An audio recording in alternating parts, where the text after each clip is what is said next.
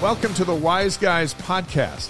Wise Guys is your home to interact with the worldwide community of BYU fans in a variety of ways. We're your hosts, Dave McCann and Blaine Fowler.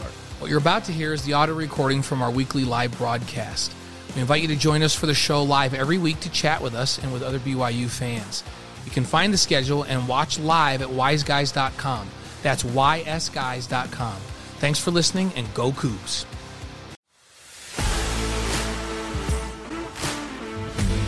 Hey, everybody. Tuesday is here. Best night of the week. Dave McCann, Blaine Fowler were the wise guys. Man, we have missed everybody because it feels like forever. A lot's gone on since Halloween. Oh, it feels yeah. like forever since we've been here. And we're live tonight, and we want you on our live stream, and we'll try to talk back at as many as reach out to us. This is the number one BYU sports live stream show in the entire world. And a guy texted me today and said, I got a question. How many global live stream BYU shows are there? And I said, Well, I think you can figure that out. And we're number one. There you go. so, hey, make sure you follow us on YouTube. We'll put the link in the chat. Um, hit the subscribe button because it's free. Also, live on Facebook, Twitch, and ysguys.com. Especially make sure you subscribe at our website, which is ysguys.com. Uh, because you get the weekly email and highlights from the show, past interviews, all of that kind of stuff. You know, including folks like Steve Young and Marie Osmond, Sheri Dew. It's a wide range. You also can get an alert when we go live. Yeah. So if you forgot about it, all of a sudden you get an alert. My wife, a couple weeks ago goes, I I just got an alert, and I was like, oh yeah, we were just reminding you, and you didn't know where I was. I was getting ready to do the show. It's better than a um, you know a missing persons alert, which scares everybody because everyone's phone goes ringing in the house when it's an Amber Alert. This is just a friendly wise guys alert. But hey, take a look at our shirts. Uh, Yeah. We want to thank Dave and Debbie Talbot. Remember, they were the alumni chairs in in the Austin area uh, leading up to the BYU Texas game, and we had them on the show. And this is what they were giving out at their tailgate, and we said, man. We would love those shirts. And then yesterday, a package came, and uh, the Talbots are watching tonight, and we're wearing these Texas Coug shirts with tremendous pride. Thank you for sending them. Thanks for participating on the Wise Guys with us and, and letting all the alumni in the great state of Texas know that we exist. And, um, and again, thanks for being on the show a couple of weeks ago. Yeah, we were glad to have you, and we're glad to have these shirts. We always like gear, Yeah. so everybody es- likes gear. especially BYU gear. Yeah, and this has got the it's got it's got the Sailor Coug. Of course, it's the state of Texas and uh, Rise and Shout. It's got the And, there, and people, song words and people wear this not just because it's fashion, but because they're loyal to the Cougs. Like, I we've been in Europe three times this summer. So we were in Croatia, and then we were in um, Barcelona, and then we were in Amsterdam. And I'm from New York. I kept seeing Yankees hats everywhere, and I would go up to people and I would say, "Are you a Yankees fan?" And they would go, "What?" They didn't even know what I was talking about. I was like, so why are you wearing the hat? And and it, it's just a fashion thing. Like a Yankees emblem is a fashion thing, um, all over the world. yeah.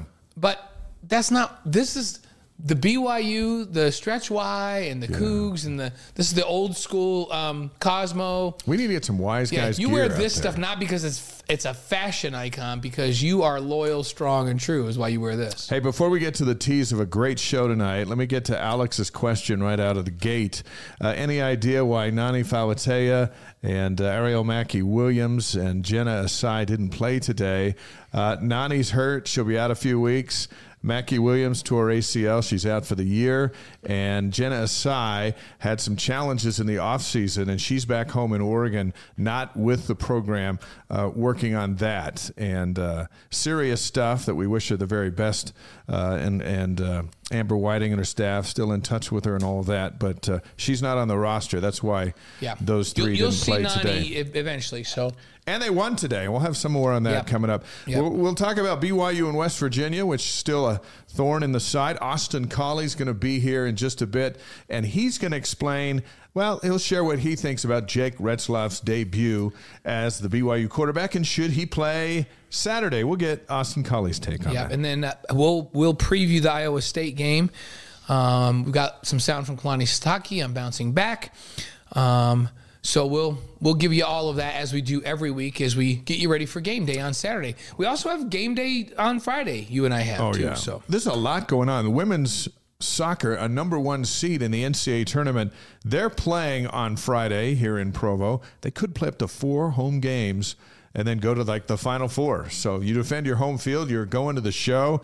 Details on that and and uh, we've got a particularly large basketball game. Yeah, big game on Friday against uh, one of BYU's great rivals, and that's San Diego State. The Aztecs come into town, uh, number 17 in the country. Remember, this is the Aztec team that played in the national championship game last year. Pretty cool. So that's going to be a lot of fun. The so Brian is gonna be Dutcher. Dutch, and his staff, um, who we've been close to for a number of years, will will be in town. We'll get a chance to go to practice and visit with them on Friday, and then we'll go with Mark Pope to his practice and visit with him, and we'll have all ready to go for you when they tip it off. As you and I will call that game on ESPN Plus. Big announcement beginning December 4th, which is just around the corner. Uh, that Wise Guys is moving to Monday nights, and that's where we're going to stay. With Big 12 basketball, the schedule is Saturday, Tuesday. So we're calling most of the games, and we don't want to compete against ourselves. And Monday just seems like a really cool night to gather the world, kind of like a global family night uh, for our, our live stream show. So we're moving to Monday on December 4th. Take note, tell your friends, please adjust your lives. Monday night, 6 p.m. Mountain Time, beginning on December 4th. And our first guest for a Monday night, at least one of them, it will be Doug Wilks, the editor of the Deseret News. There you go. And that'll be fun. Yeah, that'll be fun. I- And and when we announced this uh, last week, um, a lot of the folks in the chat said, "Yeah, Monday seems like that'll be good. Like that'll be a good a good night for everybody. Maybe even easier than Tuesday night." So we hope that that's the case, and we hope you'll adjust uh, your schedules and join us. So. And then it's an extra day for our podcast to be out and right. for us to spread the. And the nice part is, is during basketball season, and this is what kind of facilitated Yeah. our thinking when we when we find when we started this show, we didn't know what the Big Twelve basketball schedule was going to look like, and it's it's a Saturday Tuesday schedule. So and we have a bunch of games. We've got 17 total this year um, on on the package, the Big 12 package, um, and there are a bunch of Tuesday games. and you can't be two places at once. We've tried. we it's we sometimes do. do like if we tape in the afternoon, and then all of a sudden we're in two places, but it's not real. Like we just got off the air on BYU TV. Yep. And then all of a sudden, voila. Wow, we're here. Here we are. So yeah, there's the So you magic can of do it back to you can do it back to back, but you can't. Uh, and we like being live. Yeah, we like be, we like being live. So Monday night will give us an opportunity in basketball season, especially to review Saturday night's game and to preview Tuesday night's uh, game each week. Um, and it'll it'll work out great for everything. Even in the even in the fall, it'll be nice to have reactions on Monday right after a Saturday football game, right? Yes, and one thing we do not know is the television information for the Oklahoma game, which is a week from Saturday at LaVell Edwards Stadium. Fox and ESPN are probably going to release that late Saturday night or Sunday after the weekend's games. So uh, next Tuesday we'll be previewing Are Oklahoma we, are we with Max Hall. Are we hoping for a night game? You know what? If we live through this Saturday's night game with the temperatures dropping, We're uh, wearing our big parkas on the post game show. we might, we might. Uh, but I say absolutely. The way the team plays at night in Provo, The at home at night is. I mean, at night has been t- particularly good, but it wasn't so good this last week. no, no, nothing was. In fact, Um, And so, so on the road, maybe not so much, but at home at night. And here's the thing it could be cold at night two weeks from now. And weren't we kind of hoping it was going to be cold when Oklahoma rolled in? here? yeah, yeah. But we're cold too when the other team's cold. Yeah, but our guys live in this. they practice inside when it gets yeah. cold. uh, Although I think on that kind of a week, if it's going to be bad, Kalani will take them out to ha- have them get a little bit of exposure to I that. hope so. And if you're down practicing Oklahoma, what are you going to do? Yeah, You, you take them out, but it's not going to be cold. it's not going to be cold. So Hey, uh, speaking of West Virginia, they pounded BYU 37 to 7. There's just a couple of things we want to hit on that I think are important. The Cougars were outrushed 336 yards to 67. Seven yards of carry for the for the other guys. Mm-hmm. We broke it all down on after further review, which you can watch anytime Sure. on the if you uh, missed it, go watch it because we, we we talked through and showed some things on video about what was going on Yeah. defensively that we can't really do here. But make sure you go back and watch AFR if you want to know what was going on. And what does everyone think of Jake Retzlaff? Go ahead and tell us on the live stream, and I'll get your thoughts here, Blaine. In his first start since junior college, he was 24 of 42, 210 yards, no interceptions, no touchdowns. He rushed 10 times for 26. He showed to me signs of life, mobile arm, uh, uh, live arm, mobile runner, uh, moxie, some creativity. And this is not a knock on Kedon Slovis. Kedon Slovis is a veteran well tested, 11,000 yards and all these touchdowns. Jake is just different, and different, I think, is going to be really good down the road. Is different good as we sit here on this Tuesday looking at Iowa State? Yeah, it different didn't make any difference Saturday, right? Right. Um, because they still didn't score. Like in the game, you know, the, the final score is 37-7, but did they score? They scored a garbage touchdown with four minutes left in the game or whatever it was with their seconds in. So so that was a meaningless touchdown. During the time of the game when they needed to score, they had zero points. And so there there's some really great things. Like I'm not taking away from what Jake did in his first appearance. The thing that I look for is does this young guy take care of the ball at this level? Yeah. Is he gonna turn it? Is he gonna turn it over? He's gonna run around, try to make plays, and force the ball in where he shouldn't force the ball. And he didn't do that. He was careful with the ball. Um, I was looking to see does his arm translate to this level. We saw him on film in junior college, but the spaces are smaller. You know, the the guys can break faster on D. Oh, he has all the arm strength he needs. He he can run around. So his raw skill set on display gives me a great hope for down the road. Um, but this is this is the thing it proved to me, and I keep saying this. Didn't matter who's playing quarterback; they still couldn't score. Couldn't run. So, couldn't block. Zero, zero touchdowns. Yeah. Right um, until the end of that game, and remember they had been on a ten quarter drought. Um, and that drought continued until the game was well in hand in this one. They finally finally get a touchdown. And so all of those things that we just said that we loved in Jake Retzlaff had no impact on the offense. Yeah. They didn't go rack up a bunch of yards either.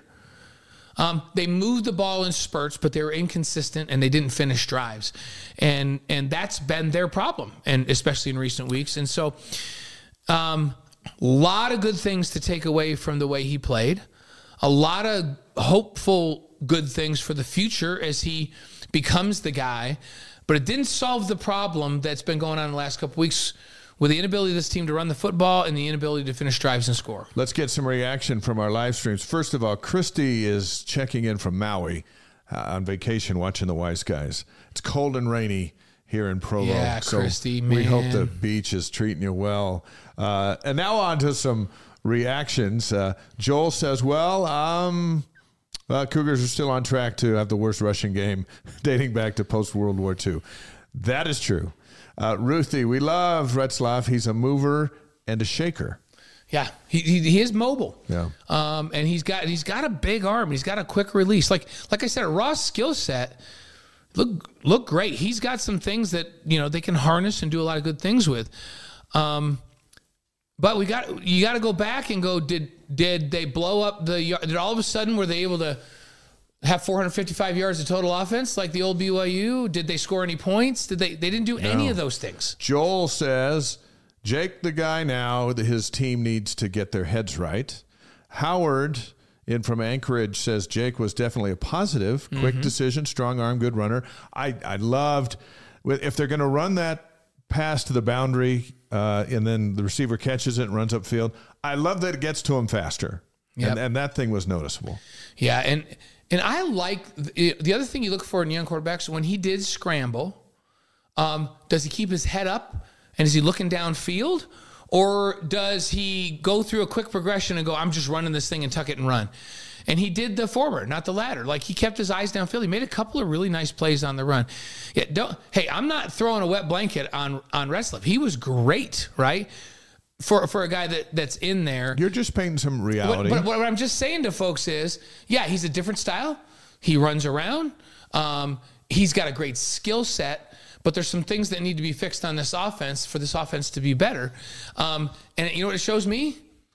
That Kedon Slovis wasn't the problem. No, because you just changed the quarterback to a completely different style, and they still couldn't score. Richard says the run game's not working because the O line is not opening holes. That line has to has been surprisingly weak this year, and that certainly hasn't mattered who the quarterback was. Right, and that and that to me is the biggest issue with this offense this year. Read what and, uh, David says. Yeah, and David says, I understand the disappointment right now, but before the season started, I believed that BYU could get bowl eligible. That would be successful first Big 12 season.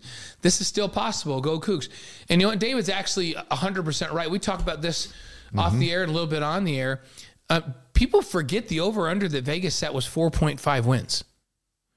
And so they're already past that. If they can get Iowa State at home and get to six, then who knows if they play loose? It's funny. If you would have asked me four weeks ago, which is more likely of an upset at the end of the season, BYU going into Oklahoma State and beating Oklahoma State or getting Oklahoma at home, I would have said, no chance they're getting Oklahoma at home. Oklahoma is flying high. Yeah. And Oklahoma State, they're really down. They're not playing well. Well, that's reversed in the last three weeks. Oklahoma State's playing phenomenal, and Oklahoma doesn't look, in, you know, unbeatable. And it, would it would I be surprised if if BYU got Iowa State Friday night? That wouldn't surprise me. They're an underdog, but a six point five, and for some reason BYU creates a lot more turnovers and takes care of the ball better at home. Yeah, for Um, sure. They're undefeated in conference play at home, and they're defeated in conference play on the road. They haven't won a game on the road. They're the road. getting pounded on the road. Yeah. But they've turned the ball over on the road. They turn the ball over on the road and they don't force as many turnovers. And then when they come home, they force turnovers and they take care of the ball for some reason. And so that wouldn't surprise me at all for them to win. In fact, I expect them to win Friday or Saturday. or Saturday. Would I would I be surprised if they beat Oklahoma the following? Not the way they've looked. Not the way I- the Sooners have looked. I, I'm going to admit I would be surprised, but I won't be flabbergasted. That's like not out of the realm of the possibility. I'd actually be flabbergasted if they beat Oklahoma State on the road the way they're Oklahoma State's playing and the way BYU's playing on the road. Nathan uh, Crook, we see on the live stream. Glad to have you with us from Michigan tonight. Yeah. Glenn is on from the Philippines, loves home games, and we all love home games. BYU plays better. The players love home, games. And Kalani loves home games. And the last two games have been on the road and they've been brutal. And now you got to come home for two in a row and a chance to kind of get some energy back, some momentum, play a little harder, a little crisper. And um, I, I, I like our chances on Saturday night. No one's going to. Iowa State's no paper tiger. They come in five and four, but four and two in the league. They got wins against Oklahoma State, TCU, Cincinnati, and Baylor, and losses at, against Oklahoma and Kansas last week. They lost by a touchdown, but uh, no one's coming in here to take a knee in the Big Twelve. No, and, it- uh, from you, top to bottom, it's a whole different deal. you should enter the field scared to death every time. Like if it doesn't. Every game requires their very best effort. If you if you go, hey, I think we got this one. You don't have this one, and you get punched right in the mouth. any any team can beat any other team in this league if they don't ke- take care of the ball. And and then Yeah. momentum builds when you're not taking care of the ball, and you get short fields and easy points. And any team in this league can beat any other team. Like perfect case in point. BYU did a pretty good job. Like BYU in that Texas Tech game, pretty much seemed like they were handling them. Like I never, I never felt like, man, BYU's not gonna. I felt like BYU had that game, um, and and felt like they could compete and had the upper hand, and we're, we're gonna win that kind of all along, and they did, right? And TCU, they're on the road, and it's just like, what in the world is going on here? They they can't. It's like they can't even play football. And then Texas Tech and TCU just played this last week, and Texas Tech wins yeah, It's, at home. It's hard Texas to Tech figure at it out. Texas Tech at home, right? And this league is interesting. Teams are so much better at home than they are on the road, which is which is not surprising. So I did want um uh the the one question about the offensive line where they're not opening holes. It's an interesting thing. We really took an in-depth look at the video the last couple of weeks and their inability to run it. You would be surprised if you had a chance to watch the all 22 and just watch the blocking of how many of how much of a percent how do I see this? I want to say this right.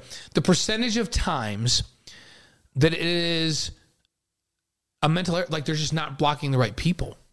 And there are a few times when they get beat, they have bad leverage and a guy beats them. Like Texas is, yeah, when Paul Maile, who's really good, gets one on one on a reach block on Texas's 365 pound defensive tackle, that's a design flaw in my my opinion.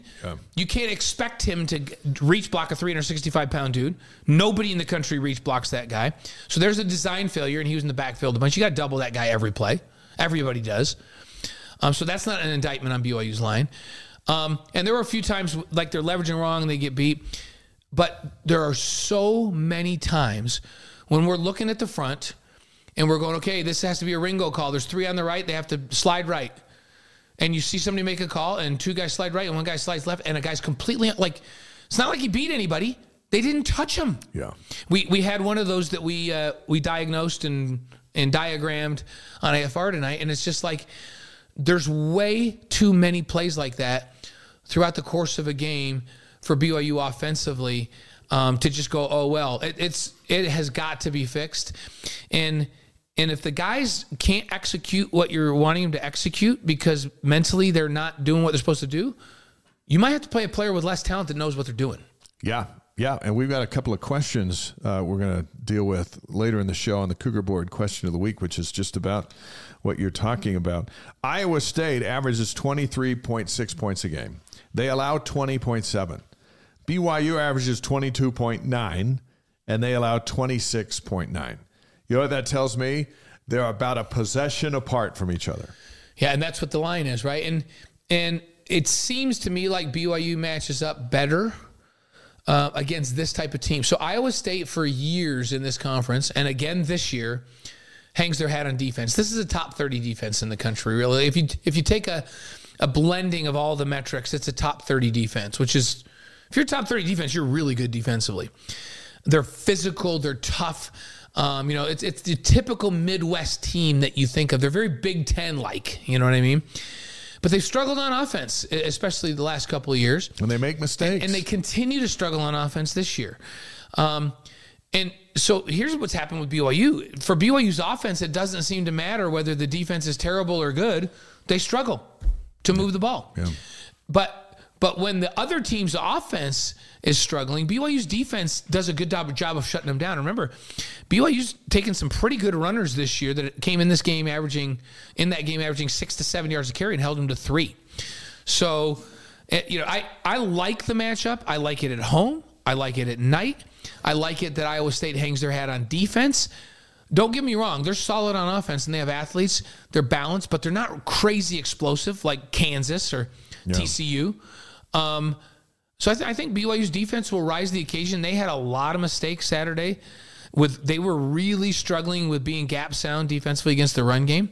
Didn't really like we watched a bunch of film today, Dave, and you were watching with us.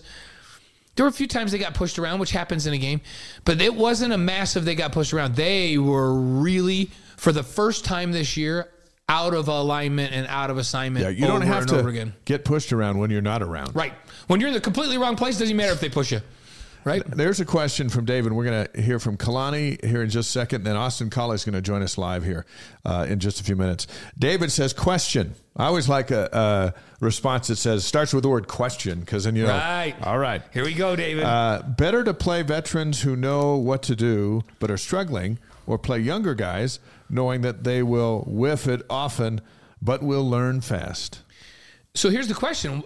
If they're struggling because they're physically not good enough, that's a whole different story because typically your veterans are the ones that, and you say they know what they're doing. The problem for BYU right now is some of the veterans are the ones that are making mental, mental errors. Yeah, a lot of them. So they're not they're not acting like veterans, right? Um, if, if you expect them to not yeah, do that. So if that's the case, you might as well play a young up and comer that's going to make the same mistakes. Now, if if the way you phrased it is the veteran knows what to do, but they're struggling. I don't and I, the only case that that would be there would be they're struggling because they're physically not good. So if they're physically not as good as the guy behind them, and they're not capable of competing, then they shouldn't even be in there in the first place. But sometimes they are at BYU, especially because maybe the guy who's young is back from a mission and trying to get his, uh, you know, is not ready for prime time. Um, and uh, and sometimes you know there are some linemen in there where you sit there and scratch your head and go, uh, kind of thought you'd be better than that. Yeah. And, and over and over and over. So maybe you throw a freshman in there instead of a junior if, transfer. If it's a physical thing and they're and you're just like, hey, they've gone downhill, they're out of shape. They're you play the young guy, right? Um, if if it's a mental thing, there's no excuse for a veteran to not mentally know what they're doing. Right. right? No so, excuse. That doesn't mean they don't do that, but there's right. no excuse. No, but I'm talking about over and over again. Yeah. Like because everybody makes a mental error once in a while, even the best, right? Even Tom Brady occasionally would make a bad throw. So I'm not talking about that. I'm talking about a veteran that's making the same mistakes over and over and over again. At some point, you just sit them. Yeah, you have to sit I agree. Them. I agree. So, uh, Dr. Ketch says, "Hey, at West Virginia, they came out super pumped after halftime. Kalani has a way of doing that, uh, including Kalani, but it dissolved in about a minute. What up? I'll tell you what up. A holding call on a kickoff return. Yeah. So instead of a touchdown, you're back starting at your 10 yard line, first possession out of the break. And as you see on, on AFR tonight, it was a holding call on Isaiah Glasker that didn't have to happen. It was behind the play. And that was just a gut punch and uh, a momentum changer. After and you have a you got to know Kalani was in there firing up the troops. Yeah. Go out there and represent. They go out and they represent, and everybody did a great job on that kickoff return, including um, Marion, who showed off his speed and went Yeah, down we, for the we finally got to see him. but a holding call We said, finally got to see him turn it on and go. "Hold everything. You guys aren't doing anything tonight." And it's so discouraging because that holding call started off as a really good leverage block, exactly where he was supposed to be. And then the as the as the return man Marion went by and was now passed, grabbed onto the sleeve and threw the guy on the ground and got a holy call. It had no impact on the play whatsoever. Like there was no reason to do it. And those are the types of plays where you're just like, ugh. And you'll remember a couple weeks ago the peel black peel back blindside block on the on the interception return that went to the nine yard line against Texas and could have changed momentum. And it's like, why are you even throwing that block? Like that player has zero chance to make a play on the return guy. So don't even touch him. Don't risk anything. No. Don't touch him. So there, there's been some of those this year too. Those are those are mental errors. Here's a question from Les. Hey guys, and Les is joining us from New Mexico. Um, I'm seeing that this is not a being in the Big 12 problem. Many of the difficulties we're seeing were showing up in earlier games. We've been through the bye week, things didn't get fixed. Is this turning into a program culture problem? Um, probably th- they did have all those issues in the earlier games, but they were playing less superior teams and they won those games. Yeah, they didn't play great against Sam Houston and beat them. They didn't play great against Southern Utah and beat them. They played good enough at Arkansas, and that was a, that was a, a good victory. But um, I think what we're seeing the last two weeks is why there's a bit of panic in the land, is that those problems, while unfixed, are now being totally exposed by teams who are really good. Yeah. They're, they're, they're, they're And that's much- why you're 35 to much more talented. 7 or 6 the or running, 37 Yeah, the running 7. backs you're playing right now, um, for instance, if you're out of your gap, these guys have great vision. Like if I'm in the cutback lane and there's supposed to be somebody in the A, B, C, and D gap and somebody's not in the C gap, guess where I'm running? I'm running the C gap and I'm getting 15 yards or more, right?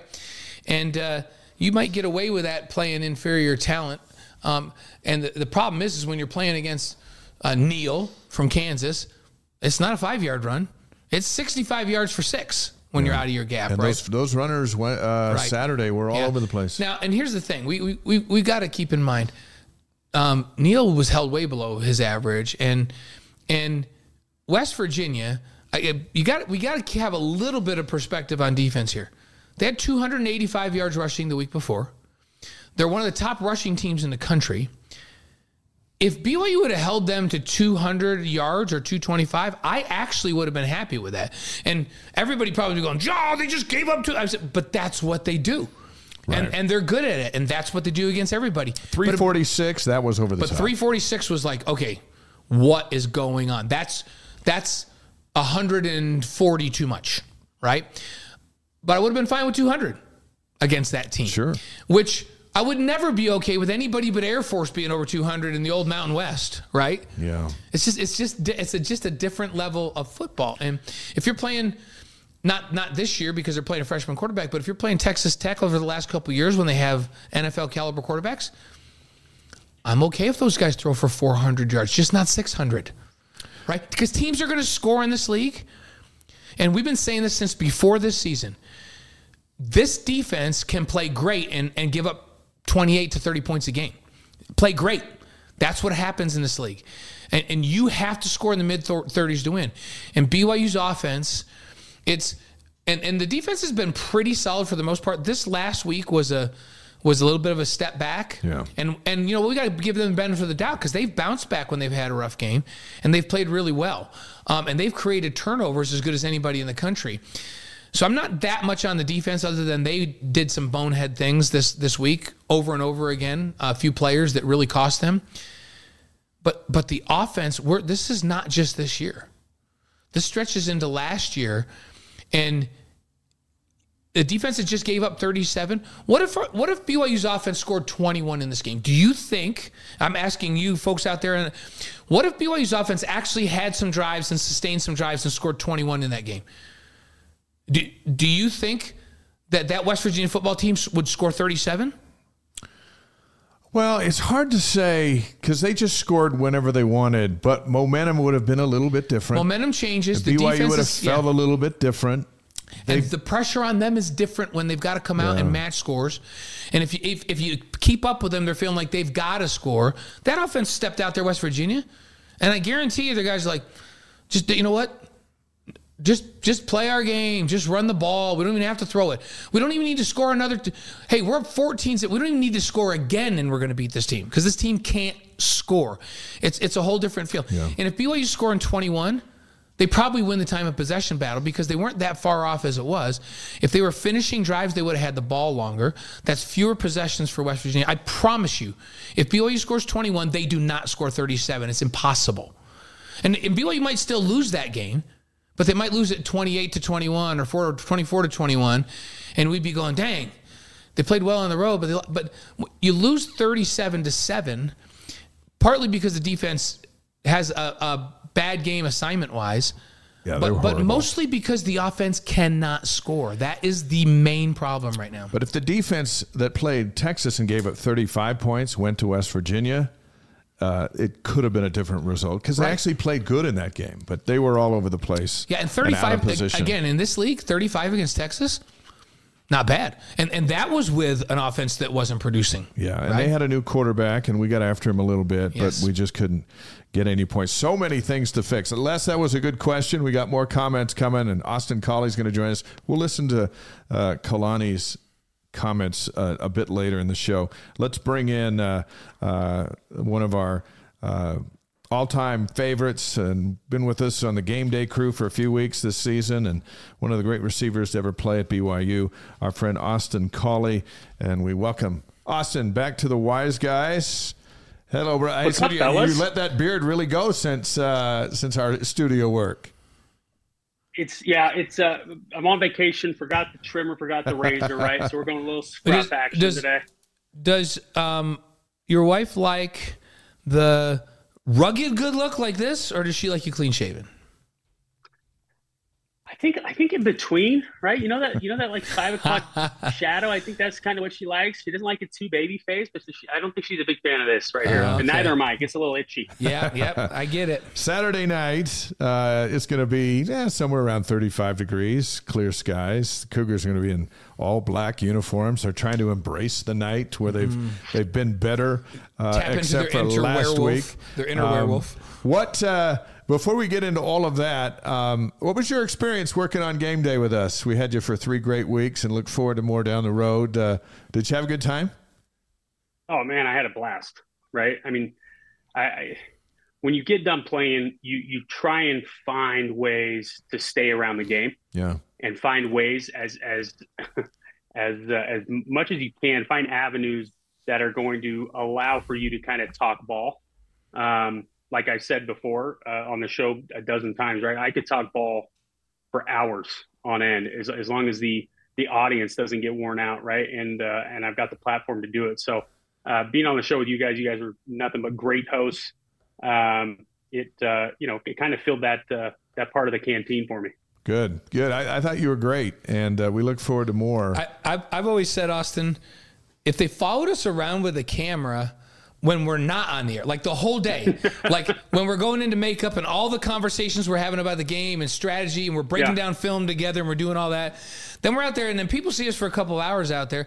Then we watch the game together. We're taking notes. We're breaking things down. We're demoing to each other. We're doing, Yeah. and then we go on and do the post game. That would be a fun show in and of itself, don't you think? All the behind the scenes, that's part of the experience for us that we get to have on a Saturday. It's not just three hours on the air for us; it's it's Right. nine hours together, right?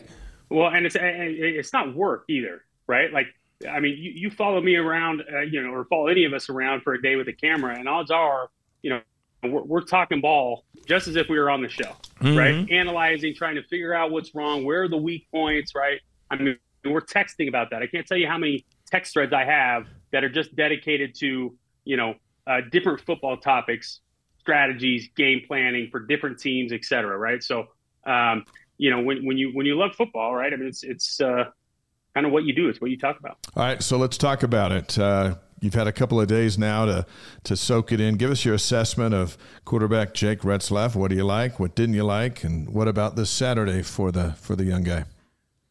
I thought I thought Jake looked great, right? I mean, didn't you guys? I mean, I, I thought I thought he was. Um, I mean, under the you know, given the circumstances for which he was in, um, you know, and the time of the year that he came in, like, I, with only a week's time to prepare, the one thing that I loved, and Blaine, I'm sure you should, I'm sure uh, I can bet everything that I've got on this that you noticed this as well, and Dave probably you know you as well. But um, the one thing that I noticed about him that that looks or, or is a little bit different is he was able in a what would have been a third and long situation, he was able to get us in third and short with his legs. Right, he was able to create and you know get six more yards on a broken play. Whereas in the games past, you know, if we had pressure or any amount of pressure and it was a broken play, odds are we were staying at the down and distance that we started at or even a little bit more, right? Whereas, and, and that's not a knock against anybody, it's just his ability to create with his legs and you know how quick and fast he is. That was one of the things that surprised me too, because I you know I'd seen him in spring ball, seen him in fall camp, and I, I maybe really didn't get to see him like open up all that much running the ball because they never got that opportunity to. But I mean he's he's he's shifty. I mean he's got some moves, he's got some wiggle to him. Um, and that allowed him to kind of put us in some third and short situations that you know in, in games past maybe we didn't have that opportunity or didn't have that that, that capability, right? Yeah, I, and but I, I, I, I love like that it. about him, and I think that I think that Aaron Roderick, if he had his choice, would like to have something. He's, he's had mobile guys and Zach and yeah. Jaren guys that can move around. I, am going to tell you because I know you were just get, getting ready to get on with this.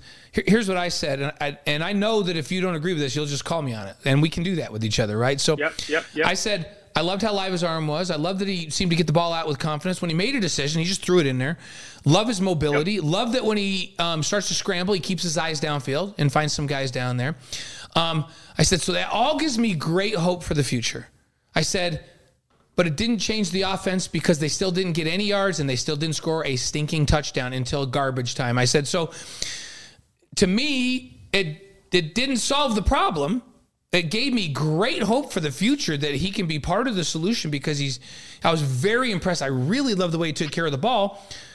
But inherently, that's not what's wrong with the offense because it didn't no. fix it, right? So, uh, do you no. agree with that? Yep. Disagree with it? Like, t- t- talk to me about this. A hundred percent, right? That you, you brought up something that, that was that was also a great kind of positive with with um, uh, uh, with the new QB, and that is, you know, he, he got the ball out extremely quick, right? He's got he's got a cannon for an arm. I, I think I heard on the on the game that he's a, a ex ex shortstop, right? Uh, maybe maybe played some college baseball. That could be true or false. I don't know, but but uh, he got the ball out of his hand quick, which is definitely helps, right? Especially when you have some of those quick throws that that maybe we've been a little bit indecisive on the past. But uh, the the what, just like you said, Blaine, the one takeaway that I had was yeah, the, the quarterback, and, and we all knew this, right? The quarterback is not the issue with this offense, right? Like Kedon is a great, great college quarterback. He's very good. Now, although he may not be able to do what what uh, uh, Retzlaff can do can do on his with his legs, right? Kedon still has got a live arm. He's he's he's uh, incredibly talented. He's got a high IQ. Um, but as we've seen, it's it's not just the quarterback that's the issue, uh, and and that's you know typically who we like to point to when we're going through rough patches with the offense, either him or the offense coordinator. But I think the problem is it's got many layers and it's got many depths going on with what the offense is, is happening with the offense, right? I think it all starts with with the offensive line, right, and, and assignments, right, knowing their assignments. Um, sometimes it looks, you know, like we're a little confused on on who we're blocking at times, right? I think there was one clip that uh, that I had saw that you know they were bringing pressure off the left side. We had uh, they only brought like uh, I think a four man pressure. Pressure. It was a late late pressure from the middle linebacker. He was the fourth guy, and we had three on one backs. Uh, yeah, on, on the front side of the play, and then we had you know uh, I think four on two uh, on the on the on the back side, right? and and then one guy, you know, the late blitz pressure rush came through and and, and got in clean, right, with nobody taking him, freaking him up, and you almost wonder, okay, are are we making things a little bit too complex for these guys to be able to execute? That's a great point. yeah. Ball, right? Um, because at times it just it kind of looks like they're lost, but it's again, it's not just the offensive line, right? Like it's a whole uh, uh variety of different underlying issues that I, that I don't think you can solve in a week's time or during a season, right? Uh, we got new transfers coming in, right? Uh, new guys that have never been in this offense before and, and are still trying to get a hang of the or a hold of the playbook, right? That's something that no one ever talks about when we talk about transfer portal uh, and, and all the benefits. Well, you, you don't talk about uh, the, the cons of that situation, which is now you got to teach them a playbook and expect them to play with only you know two months time in the playbook and not having any time with their quarterbacks or with you know uh, uh, their offensive line coach and teaching what's proper technique fits that game plan or fits that uh, you know those schemes right so um, you know I, I, again I, I, think it's a it's a uh, an aggregate or, or collective type of underlining uh, of multiple underlining issues that that is uh, you know Austin you know, there was that's the issue there's uh, on opening day we talked about this a little bit ago, a couple weeks ago. Um, BYU lined up seven starters that were first year transfers on offense. Is that too many? I think so, man. I mean, that's like, yeah. I mean, I, I, there's something, in, and I've said this on on you know I said this on the game day the, the game day show many of times, right? But there's something about the the camaraderie of a team and and being around a team for so long that you just kind of get in the groove together, right? And then when you pull all these guys in from different parts and, and had been taught different things, different techniques. They haven't been part of the system, right?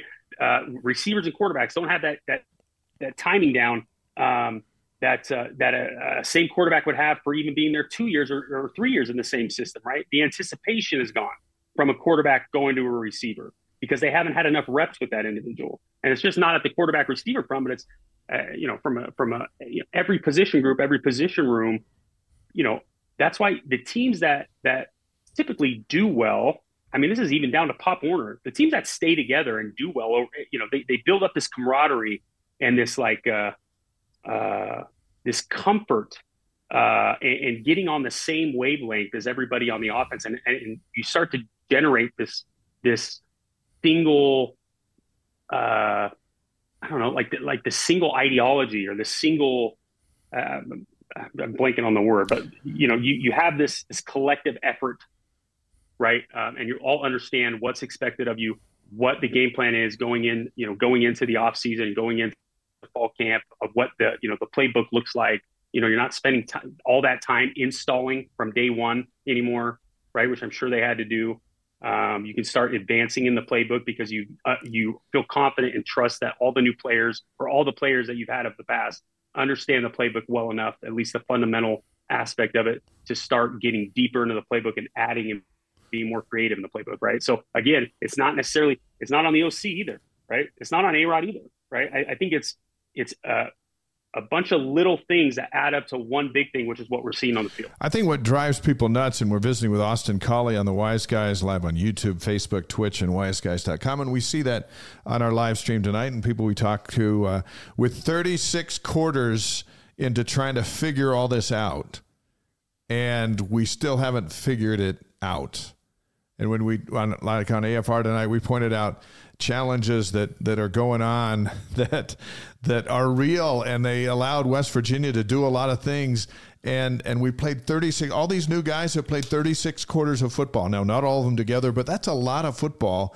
And yet the same mistakes are still showing up. So then our, our viewers are like, okay, who we gotta who are we gonna put the finger on? It, it's it's it's got to be his fault or or his fault, and, and yeah. that's where we get into the finger pointing uh, because we're at this stage of the season, like a lot of teams, and they still haven't figured it out. Yeah, I mean, here, here's the other thing: is you know, it, it's it, you you can't help but think, okay, maybe the outside the outside pressures, the outside environment of this constant talk that the offense isn't delivering doesn't have something to do with it as well, right? I mean, they live in a community where they're constantly surrounded by their fans, constantly surrounded by uh, uh, those that are, are, criticizing them, right? And so, you know, the one thing that you got to do is ensure that that locker room is still in it uh, uh, mentally, right? From a psychological standpoint, that they they they still believe that they can win games and that they can they can be productive on on offense, right? Like we we like to hope no player or no coach is listening to this podcast, right? I mean, that's, right. that's the idea, right? Is you don't listen to the outside noise. We just keep our freaking nose of the dirt uh, and we just keep grinding, and, and eventually we're going to start to see success. Now, I mean, that you you would like to see us put the you know put the ball in the, the end zone right in, in the past 36 quarters or, or the past you know couple games um, not start off with with a 14 point deficit but um, ultimately it comes down to the mentality because i do think that's that's another aspect of this is right is, is believing um, that it is going to get better and that you guys can go out there and and be productive right and not let the past kind of haunt you right start start as a new week, put that those last weeks behind you, and get back to it. But again, I, I think it's wrong to think like there's one answer to the lack of production that's going on in offense because I, I do not think that's that's the case, right? It's definitely not the quarterback. It wasn't the quarterback, right? As we know, we've seen, right? I don't think it's I don't think it's the offensive coordinator, right? Although you know there could be some more creativity and and you know play selection that, that's a little bit better on on first and second down to keep us out of third and short, maybe get a little more creative in the in the quick game. Um, but then you go down to okay, well, we can't do any of that because guys aren't remembering the plays or or we're missing assignments or the quarterback's not trusting where guys are going to be as far as receivers. Um, we're not trusting, you know, the one the one guy that I do see a, a, a lot of promise or improvement in has been Aidan Robbins. Like I love how that kid runs. Yeah, like, I love how that kid runs. Yeah, right? What, what, what about, I was going to ask you yeah. because the position you play, and then that, that's the other thing. We never found out that Aidan Robbins was not healthy for any game this year until two weeks ago. And everybody's just like, well, he got replaced by a freshman. He must be terrible. What a terrible miss. It's because all just, they know. And it's just funny that that's, but that's where everybody goes, yeah, right? That's where what we go. What a terrible miss. What a, and we're like, yeah, man, he's just not panning out. And then we find out six weeks later, we had broken ribs, like he couldn't play. No. And we're going, oh, yeah. and now he's healthy, and we're going, now there's the beast we thought we, that they recruited. He's good, right? And, and BYU could have done a little bit. They could do a little bit of a better job because when a player runs three, has three carries against Southern Utah, and then disappears, uh, but yet you see him on the sideline, and it's like, well, what's going on? What's happened? He's He's and then you go to all those places. Yeah. And without any information, that's where you stay. Yeah, when there's an information void. But the what I was going to ask you about is because you we all we were talking about this last week, Austin. We're like, whoa, Aidan Robbins is good, right? What about Lassiter? What's your impression been of him? He plays the position you played, um, and it seems like he's progressing every week. Oh, yeah, he gets better exponentially every every week, right? And and I think that's because uh, of two things. One, he's getting more comfortable, and and then he's getting more opportunities. Right? I don't think he got as many looks as he's been getting in these past. I, I know he didn't play last. Yeah, week, he didn't play last week, which I think prior, hurt big time because he was their best guy. Oh yeah, yeah. I mean, D- Darius definitely brings an aspect of speed. Right? He's going to stretch the field, but then he also has that. You know, he he's got that same knack that Chase has, which is you know if the ball's if the ball's in the air, I, am going to go make a play. and I'm going to make something out of it. Right? Mm-hmm. Um, and that's when you're in when you're in a, a situation that BYU's in right now with their offense, you have to have people like that out on the field, right? You have to have people that are going to they're, they're going to get you out of this funk single-handedly by making those types of plays. Those are the type of plays that need to be made to kind of get you out of this slump, right? I mean, you, you look at baseball and you, you get in a hitting slump, and all of a sudden your standards kind of drop a little bit. So now, like, I don't expect to get a double. I just want to get my bat on the ball, and maybe you start changing the way you hit just to get that contact. And then once that confidence develops, then you can start rolling in back to your your, your old swing, right? But when you're at the depths of of the bottom, it's like we just need to get something going. And it's the same thing offensively, right? We just need somebody to make those plays that, yeah, they're not routine. They're going to be great plays, but they have to be made in order for us to start getting this momentum and getting this confidence back that we can start rolling. And and Darius is exactly one of those guys, man. I mean, he, he did that a number of times against Texas um, and and uh, uh, Texas Tech. You know, making those ridiculous catches, right? Yeah. And and that wasn't a lucky catch. I maybe thought that Texas Tech catch was. I'm like, oh, you know, he got away with one right there. But then he comes back against Texas, man, and makes that one where he has two guys wrapped on him and high points the ball and uh, you know, catches a, a, a phenomenal catch downfield um, and and would hopefully get the ball rolling. But they they need more of that. They need somebody or a couple guys that are going to step up and say, no, no, no, I'm going to be the guy, man. I'm going to be the guy to get us out of this right now. Throw me the ball or give me the ball, and I'm going to make Matt. You know, I hate to say it. Pardon, pardon my uh, my uh, uh, the, the phrasing here, but make magic happen. Yeah, yeah. Right? We by the way, uh, we have a question from Steve who says, Austin. Uh, what do they need to change on and off the field for magic to happen? so there you go. so, you just said you just said on the field they have to have a couple of guys step up and just say, "I'm gonna make plays," um, and and Chase Roberts is certainly capable of that. Um, you know, you, you like Parker Kingston's speed and what that brings, and he's healthy again. So certainly on the outside, they have some guys, and Aidan Robbins we all like now. So there's some there's some skill weapons that that can kind of do what you're talking about, right? I, th- I think there's some guys that could go make some plays and maybe get some momentum going. Oh yeah, no, it's it, it's there. These guys just need to decide.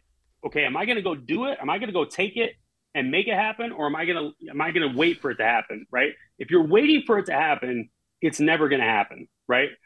Max Hall, Dennis Pitta, Harvey, they would not wait around to make something happen if we needed it. They would go make it happen, right? I can't tell you how many times I'd come off the field livid. I mean, you ask Brandon Doman, I'd come off the field livid because we'd be in the funk and they hadn't got me the ball yet. And I'm and I'm I'm, I'm screaming on the sideline, "Give me the ball!" Because I knew I had the confidence. Okay, this is what I could do. The same thing with Max. Max would do the exact same thing. Yeah. Right.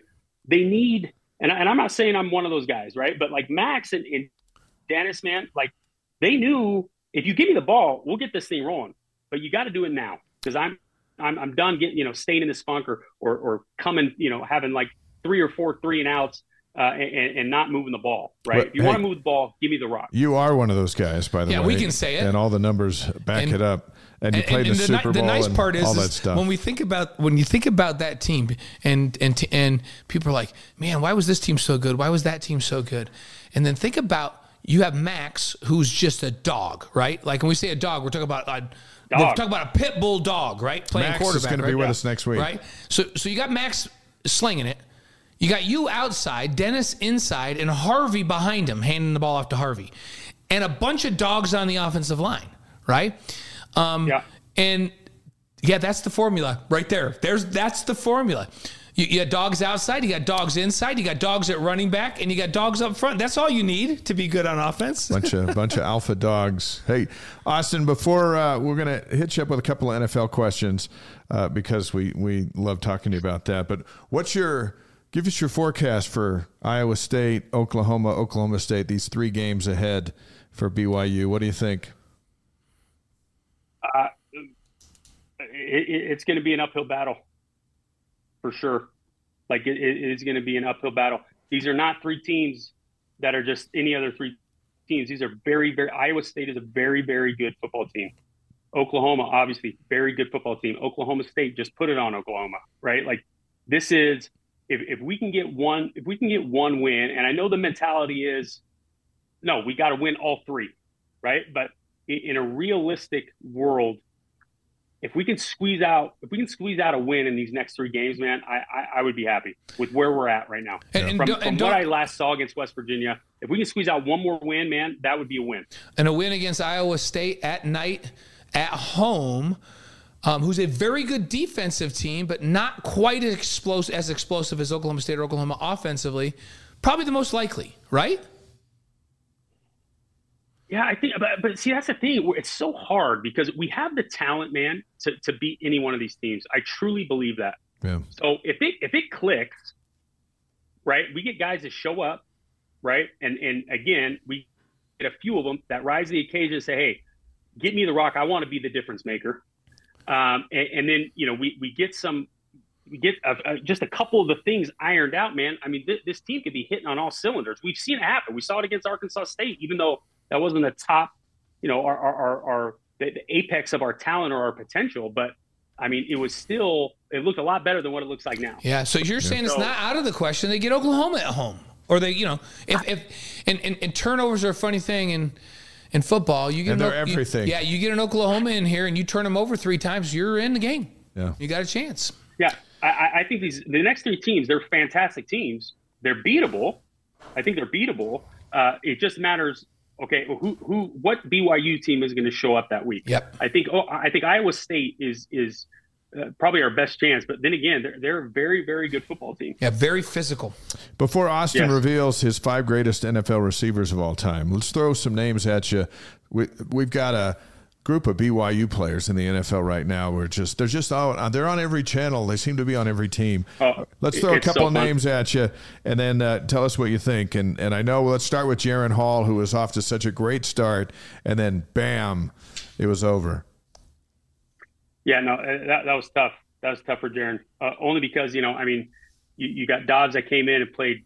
I don't, I don't even know how he pulled off what he pulled off. Right, never having taken a snap at the at center and uh, not knowing really anybody's name or, or the playbook and having to be coached right on the headset during the play call. Um, that, that that was that was incredible, right? But I mean, J- Jaren has a ton of promise. I think I think BYU's day and age of of you know hitting an NFL guy um, every once in five, ten years is, is long gone, man. Like we we have Kalani has done a, an incredible job, and and the coaches there, um, for, you know, for the most part, have done a, phenomenal job of prepping these kids for the NFL and getting them NFL ready. You know, I, I know that's one of the things Kalani has kind of made.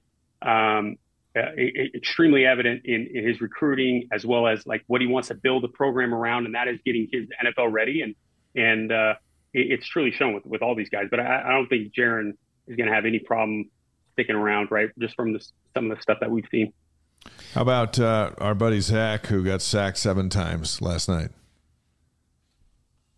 Yeah. Uh, again, another that, that's another tough. He, he's in a tough situation, man. Right? Like you'd love to see some some of the times just to get rid of the ball, not worry about making a mistake. But I, I got to be honest with you. Like if if if uh, I point out Zach to my kids as as you want to see mentally tough, and and I'll, I give Zach all the credit in the world to know what he's gone through as a quarterback, and I only know half of it seeing fans boo you, seeing fans, uh, you know, uh, talk about you, even some of the former alumni from that team uh, uh, talk talk about you as if you are just trash and garbage, and just you know, people going out of their way to say it, right? And then for him to keep the noise out and to continue pressing on and to have at least the you know some of the success that he's had this year. I, I think I, I I heard somewhere that he's he leads the league in, in fourth quarter comeback victories, right? Like that's that's that's And unbelievable. Quarter, quarterback rating, I think it's five straight games now, including that last one, where his quarterback rating's higher than the opponent's quarterback, and he's played against some good And- and- quarterbacks. Yeah. and I want to I want to see him start ripping it, dude. Like uh, it's not a coincidence that Zach Wilson in the fourth quarter when he's down and they need big plays and they just let them loose is more successful than the first three quarters, and that is because you're allowing Zach to let him play in his element. Right. You're not you're not saying, hey, you know, whatever you do, don't turn the ball over. We don't care how many three and outs you have. Just don't turn the ball over and let our defense go win this game. You know, that, that's not how Zach plays. That's not the mindset, at least, you know, from what I've seen, Yeah. uh, how, how he flourishes as a quarterback. He flourishes as a quarterback as, hey, you know, go make some plays downfield, man. Like whatever you do, don't worry about if I was a quarterback or if I was the, the coach, if I was Salas, I'd pull him aside and say, listen, cut it loose. Offense coordinator, let him cut it loose. We don't care about turnovers right now. Just let him cut it loose. You know, we, we got uh, we got you know the, our future built in A Rod if he's healthy or whatever. But like, let's get this kid comfortable and acclimated. And he's the most comfortable when he's when he's just kind of Just playing, you know, it. those different arm angles and he's slinging the thing. I, I right? think Austin. I think you hit it right on the head. Like, think about because I think what you said is exactly what he's been told. Because remember when he played last year, um, the big. I think this coaching staff probably came to him and said, "the You're not going to get back on the field if you keep turning it over." And this is one of the best defenses in the league, allegedly. So don't turn it over. Like, don't force Yeah. the ball in. Take a sack before you just throw a ball downfield. And that's Yeah. exactly. I, I think he's doing what he's coached to do, and he takes a lot of crap for it. Yeah. And and I, and it's not fair. I think he's in a terrible situation, and I think it's a terrible organization. Can I say that? Yeah. Yeah. Yeah. All right. Puka Yeah, Nacua. I- what about Puka? Oh, I mean, I don't think much needs to be said about him. I mean, he's he's, he's off to the races, man. It's it's fun. All these guys, man. It is so fun to watch. You know, you, you watch guys like Taysom. Yeah. You, you, watch him. You watch Tyler Allgeier. The, the amount of the, the, the amount of success that these guys are having in the NFL is just. It, it I mean, honestly, it's so fun to watch. But watching Puka, I mean, that kid seems like a. I think I saw him coming in pregame into the huddle, uh, into the pregame huddle, giving like a, a kind of a, a pregame speech or hype a hype speech, like getting everybody hyped up. And I'm like, you, you just don't see that no. from rookies, and and you're not allowed that from rookies. Like you have to earn that respect, and he's earned that in like the first seven weeks of, of his NFL career. Mm-hmm. To be able to come in and get your team hyped up like that, um, yeah, that, that that takes that takes a lot of respect from your peers to even allow you to get in there and to take you seriously. Yeah, rookies have to be, yeah, yeah. Don't talk. Yeah, right? you just pay for the meals. You just do this. You just do your thing. Um, no, listen, I, I, I tried doing that in a huddle one time during a two minute drill. We are in Tennessee, and obviously, I was in the huddle. I was in the huddle with ten guys who probably had ten plus years. They had kids in high school, right? I, the, the difference between me and these other kids or these other guys was like, you know, I was watching them when I was a freshman in high school. Okay, oh man, that's how old that offense, that Colts offense, uh, stuck around together. And I remember we were in a two minute drill and I started feeling myself a little bit. Like I was having a great, pretty good game, yeah. right? I think I had like uh, eight for, I want to say like 175 that yeah, game. Yeah, you were balling. right? So I was I was feeling pretty good, and, and uh, we're in a two minute drive. I'm like, what? And, you know, I obviously I I feel comfortable enough at that point where I'm like, let's go, like let's go, baby, let's keep going. And Jeff Saturday goes, hey, Austin, just take it easy, bro. You just got here. I'm like, Noted. What a, what a deflated. Yeah, what a deflator. Like the uh, center tells you I to turn that. it down a notch. But, but but I look back and I almost cringe at the fact that I was like I was even trying to hype these guys up who had been in the league. You know, three of them are future or three or four of them are future Hall of Famers, yeah. right? And yeah. they had been in the league, already won a Super Bowl. They were the most winningest organization in that decade. And here I am as a rookie feeling myself because I had one great game trying to be like, yeah, I'm one of them. And it's just like, like you were not even close to this level. So just tone it down, bro. That's awesome. Kyle Van Noy is not a rookie, but he has found uh, new life with the Ravens, had a couple of sacks, forced a yeah. fumble. And uh, he's on the other side, uh, just as a veteran, finding a way to stay active. Yeah, Kyle's Kyle's one of those guys, man, that could just roll out of bed and just and just be a uh, straight baller, right? I yeah. mean, I think I saw him on Pat McAfee show what four weeks ago. Yeah, right. Just just hemming it up with him. You know, I, I mean, that kid. Uh, uh, uh, you know, for the first couple years, it took him took him a little bit to find his groove and to find a, an actual place of opportunity that was gonna, you know, uh, really, you know, bring his talent level to the surface. I mean, obviously he was a baller in, in uh, at BYU, but I mean, he's been doing it for years, right? So he's to the point now where he can we, roll out of bed and, and suit up. We love that he because he did exact. He called it with us on the show. Yeah, like season's already going, and he's like, "Well, we kind of talked to my agent, and I really didn't want to go to camp, and so what I'm going to do is I was just going to sit back. I'm staying in shape. Had no interest in camp." And yeah. uh, somebody's going to get hurt, and if it's the right situation, like he didn't say I'm just going to roll out of bed and go play. Like he's been working out hard, but it was almost like, oh, at my age and with this many years, this camp is just nonsense stuff. So yeah. I'm gonna, and I don't care if I play a whole season, but I still love it. So I'm just waiting for yeah. somebody to get hurt, and then I'll go play, and I'll find a team, and I'll play. So I love the fact that oh, he called it right. Yeah, that's, that's called a that's, that's a that's a he, has got a lot of uh, years on his belt right? Yeah. That's that's that's that's the wisdom of a of a eleven year vet. How long has he played now? Oh, it's it's at least a decade, a right? Yeah, got a few is, couple Super Bowls. Is, is, Fred is Fred right now the the um, shining star for BYU in the league? Fred Warner. Absolutely, hundred percent. He's he is a once in a generation talent. That kid. And what's crazy about Fred is t- typically when you get to the league, like your your first to second year jump, I think they say is like you can see an improvement of 20%. percent mm-hmm. Okay. Then from there, it diminishes drastically where from that from that point on, your margin of improvement goes up, you know, it's maybe like, you know, two to five percent each year, mm-hmm. maybe. But then eventually you plateau, right? Because now now you're getting older, right? Although you may be getting your your your football IQ and understanding of football may be getting better, you you may not be as as quick, you know, as agile, as explosive, etc.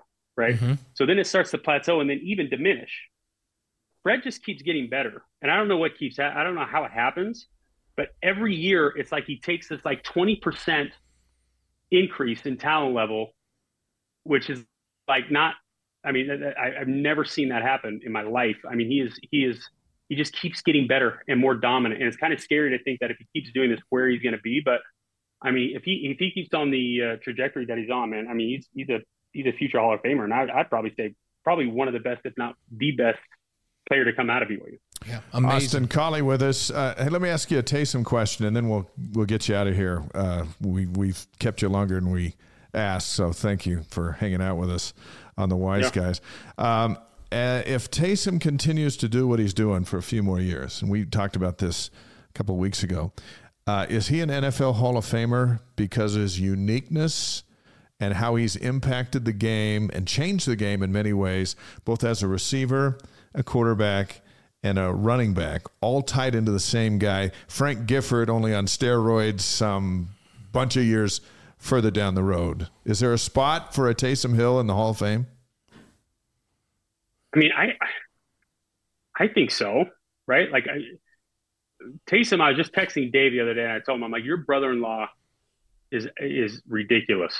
Yeah. Right. The, the stuff that he can do, and the, the the fact that he's doing it at that level, um, he he is he is easily one of the best football players, all around football players I've I've ever seen, um, and I think the I think the NFL has ever seen. Right. I mean, yeah. his ability to do everything so well is is is crazy. I mean, you know, I to think about what qualifies. I mean, if it was based specifically on production and what he's done, then then absolutely, right? Absolutely, I think I think so, right? But I I think making it to the Hall of Fame, there's so much more that goes into that that that uh, it, it would be hard to say. If it was strictly based off production and success individually, uh, then yeah, I would say I would say I would say if he could do this for a, a few more years, he'd definitely be in the discussion. He's certainly. It's, it's, crazy to me how recognizable. Like, oh yeah, everybody knows who Taysom Hill is all around the country. Like, oh yeah, he's New Orleans just does everything. Like he's and every so, team wants to find one. He's so unique that he's he's one of the most recognizable players in the league. And then and then Fred is so good. Yeah. He's one of the most recognizable players in the league. And now Puka is so surprising as a rookie. Like when I'm back at New York and means like, what, what about your boy Puka? Yeah. You know, and the, so when I'm with people that don't even follow those teams, and, and then don't forget Jamaal leads the whole league in touchdowns last season. Yeah, and so there's there's been yeah. B- BYU's guys well, in Tyler, the NFL. Tyler been, Allgeier is a, a thousand right, rusher as, a, as a rookie. It, it, in terms of numbers, it's certainly not up there with, with you know some of the teams in the Big Twelve.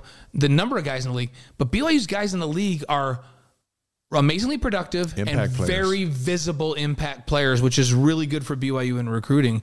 How, how much impact does that have on recruiting, Austin?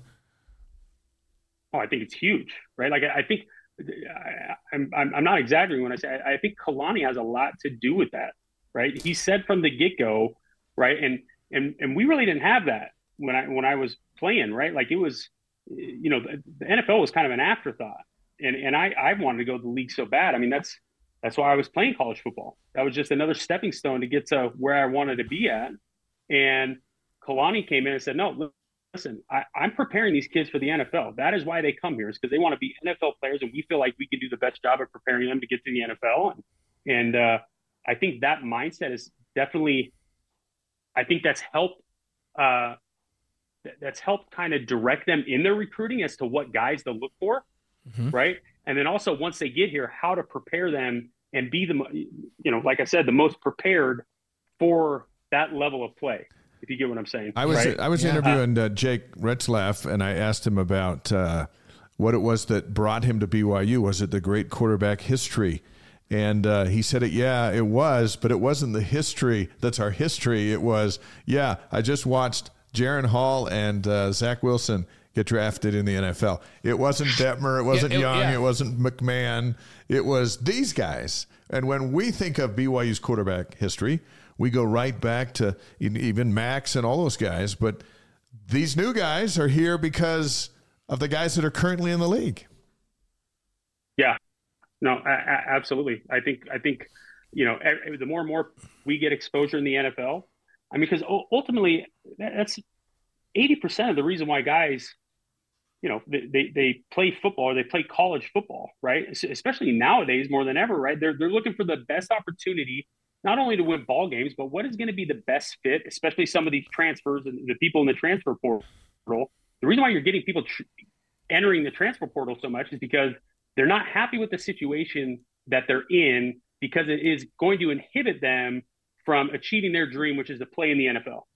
Right? Yeah. No other reason. And so, you know, I, I think the fact that we've got more guys going to the NFL and that are recognizable, becoming household names, is only going to be that much more attractive, especially now that we go to the Big 12. There's more eyes on us, more exposure.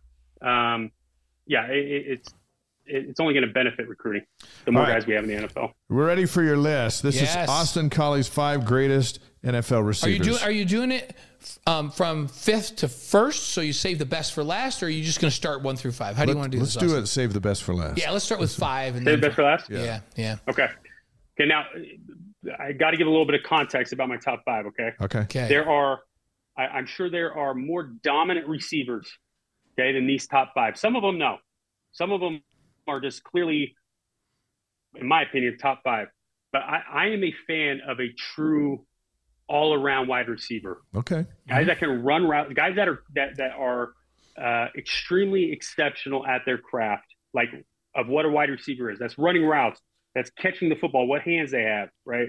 Um, th- their ability to get off the line, blocking, right? Which Mhm. not a lot of receivers will do. Okay. Mm-hmm. So just just just to kind of set the uh, precedent. All right. Um, Number so five. n- number f- number five. Uh, I'm going to say Jerry Rice. Ooh, Jerry. Rice. Wow, I can't wait to hear four through Wow. one now. Okay. Well, d- don't get your hopes up. Okay, so So- number five, Jerry Rice. Okay. All right. I'm going number four. Uh, we're going to go Larry Fitzgerald. Yeah, Okay. I like Larry Fitzgerald, Yeah. and he's a great all-around guy, like you were talking about. Can do it all. Okay. Number Right. three. Now I can't. I, I don't know how these guys are in the in, in, in the blocking game, but they're too good to ignore. Okay. Mhm. And I've got two. I've got two for um, for number three. What a tie Okay, for it's number a three. tie. Okay. Okay. It's either Justin Jefferson or it's Ja'Marr Chase. Hmm. Okay. Or Their route running is is Yeah. route running hands. They're, they're Off the charts. Yep. okay. Okay. All Number right. two is Calvin Johnson. Oh yeah. Okay. And the number, my number one, one. You, you want to give me a drum roll, Blaine? Yeah. Yeah. Here we You go. want to give me a drum roll, Blaine? That sounds And like number one- That sounds like Christmas vacation right there. Yeah, I did. Before they turn that up. all right. Who's Uh, Re- Reggie Wayne. Reggie Reggie Wayne? Wayne. Wow. How much fun was it to be around Reggie Wayne? Well, being around Reggie Wayne and then being in the league, I got to see how good Reggie Wayne really was. He was all around from a wide receiver. If I could create a, uh, if I could do a create a player on Madden, as or or explain to my kids, hey, what is who who is a wide receiver? What is a wide receiver's job? I would pull up Reggie Wayne tape. Hmm. The guy, the guy is there- there's nobody I saw that ran better routes than him. Not even close. Hmm. Okay. Uh, hands, nobody had better hands than him. His hands were unbelievable. He would make everything look so effortless and easy. And last but not least, the guy would block his butt off. Yeah. Yeah. Yeah. He was not a prima donna. He, Just- he prided him. He prided himself on that, on coming in, blocking backers, blocking safeties, and the fact that he played so long, being able to do that i- Mhm. is is crazy. So we're uh, like, like I'm thinking of a couple guys. Like I want to know if they're even in your top ten. Like Randy Moss. Okay, so Randy Moss, extremely dominant, Mhm. phenomenal. Not one of the best route runners I've seen. There you go. He just went out and just I, I don't think he liked to block either, Yeah. but he loved going deep. Reg, Reg, Reggie was unbelievable. I mean, uh, Randy was. I mean, obviously he's he's a Hall of Famer. He's, he's, Right. he's in many. You know, he's one of the best to do it.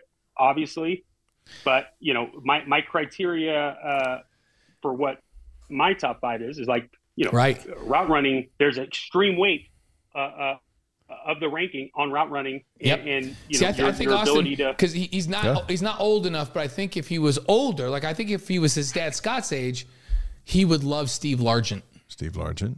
I think he Oh would. yeah, lo- I've I watched, think, I've watched Dave. I've, I've watched film. with I Steve think you would love Steve. Yeah. Cooper Kupp is Yeah, and another guy Cooper's that an seems to get emerging guy, a open. young guy that, that kind of fits your criteria. Hey, we're not pretty well. dissing your top five. We're just No, adding I'm just some thinking. I like your criteria is an interesting criteria, and that's like Cooper Kupp seems like he fits in this if he can, can, can continue to play the way he's played. You know, now he's coming back No, from Coo- this injury. Coo- Coo- Cooper Kupp's definitely he's he's he's definitely I, I would say in that conversation. I mean, he- here's here's the here's the uh, the fact of the matter. The fact of the matter is is like I look at these kids nowadays and I say to myself, I would not have a, a shot in hell to play as well as I did in this generation at the talent that I have, right? But like, I- they're so good. It, the, the stuff that these these kids are able to do is crazy. So like, obviously, the talent continues to get better. And so to say like, okay, you know, if you were to play a game, who would you be putting in the in the game top five? Like, well, I mean, you know, again, Jerry Rice for his time was considered a technician Right. right? Right. Like unbelievable route runner. Can he run a route like Ja'Marr Chase right now? No, Yeah, no one can run around like Ja'Marr Chase or Justin Jefferson. Like And- and they're bigger. like they And- are yeah. unbelievable. yeah, bigger Right. and faster these days, and they're stronger. And, Yeah, yeah. So it's, it's hard to say like, well, yeah, if you're going to pick top five, I mean, I mean, I could pick five receivers right now from the NFL that would, you know, if we're going head to head with the old timers, would give them fits. Which, which, Right? which is interesting because in football, it's just gotten so much bigger and faster. It's funny because I've had this conversation with Pat Riley about basketball, which I think, you know, he knows who he's talking Yeah. about. And, I- and I've also had it with, with Danny Ainge. And th- they both agreed that there's a couple of old school guys that could play right now and be dominant in the NBA. Like Michael Jordan could Yeah. still be the most dominant player in the NBA. No question. Um, but that's not true in the NFL. They're all bigger, faster, better. Like they're, it's it, Yeah. the game's changed more dramatically, I think, in football than in basketball. Remember, Roger Staubach was a mobile quarterback, and now you look at uh, Yeah. Mahomes. Right. You look at Mahomes and and, Yeah, and uh, some of offenses these are other different. guys. The way they're doing, yeah, it's just the game has really evolved. I, I feel like the, the game of football has evolved. The athletes have changed more than, than the game of basketball over that same period of time. DJ, will you put it- up? it- oh, so DJ, will you put up the black uniforms? We're going to get Austin's take on this as Yeah. we cut him loose for the rest of the night. Uh, not to cut you off, go ahead and finish. But No, I want this good. graphic to come up and uh, and ask you what you think of of this uh, for Saturday night. Uh, so go ahead. What we here's okay. Here's, no, I, oh, look at that. Yeah. what do you think of these? Did these uh, would this amp you up if you were wearing the black unis? Uh, yeah. I, I mean, uh, we were rocking strictly navy and white and alternating pants and Wait, tops. Right? Like, you- that was it. Weren't you part of the crew that went in and said to Bronco, Yes. uh, "Hey, can we get? We want to wear a different kind of uni." He said, "No." Right? Yeah. Well, now, yeah, now everybody said no, right? like, I, I mean, I listen. uh, No one, no one cares more about about the uh, you know look good, feel good, play good, right? Than I, I like. I, I if I didn't if I didn't look the part, dress the part right, I wasn't going to have a good game, right? And I saw that was around the time everyone started coming out with these alternate uniforms. I'm like, yo, we need to get in on this same do little yeah. idea, right? Uh, this would be awesome to go back to the Royal. And then, sure enough, when I left, the very next year in 09 is the first time they pulled out the Royal against Utah, right? Yeah, Yeah. yeah. Of course. Yeah. That- that but, black but, but you you went you and Matt like who went in and Bronco was just like no, not happening. I mean, it was it was it was every other. We were bugging Bronco, we were bugging Mick, who was Yeah, the equipment yeah, manager equipment at that guy. time.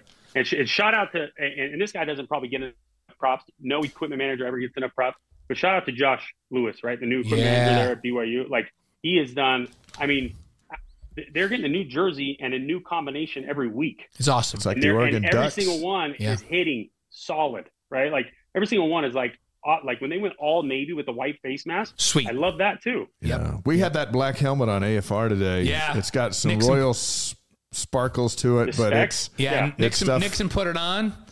And he wanted to hit Yeah. He wanted to somebody. hit He somebody. wanted to hit somebody. He kept looking at me. I'm like, don't even think about it, dude, because I'll have to drop him even with that helmet on. the great Austin Collie is with us. Hey, thanks for your time tonight. Uh, thanks for giving it to us, and and fascinating as always. And we look forward to having you back on. We, we love talking ball with you always, man. No, always. I appreciate you guys. Thanks for having me on. Thanks, Austin, Austin. Collie and Reggie Wayne, his favorite Yeah, number one I think receiver it's a of all great time. pick. Yep. Good stuff. Thanks, Austin. Thanks, Austin. All right. Talk to you.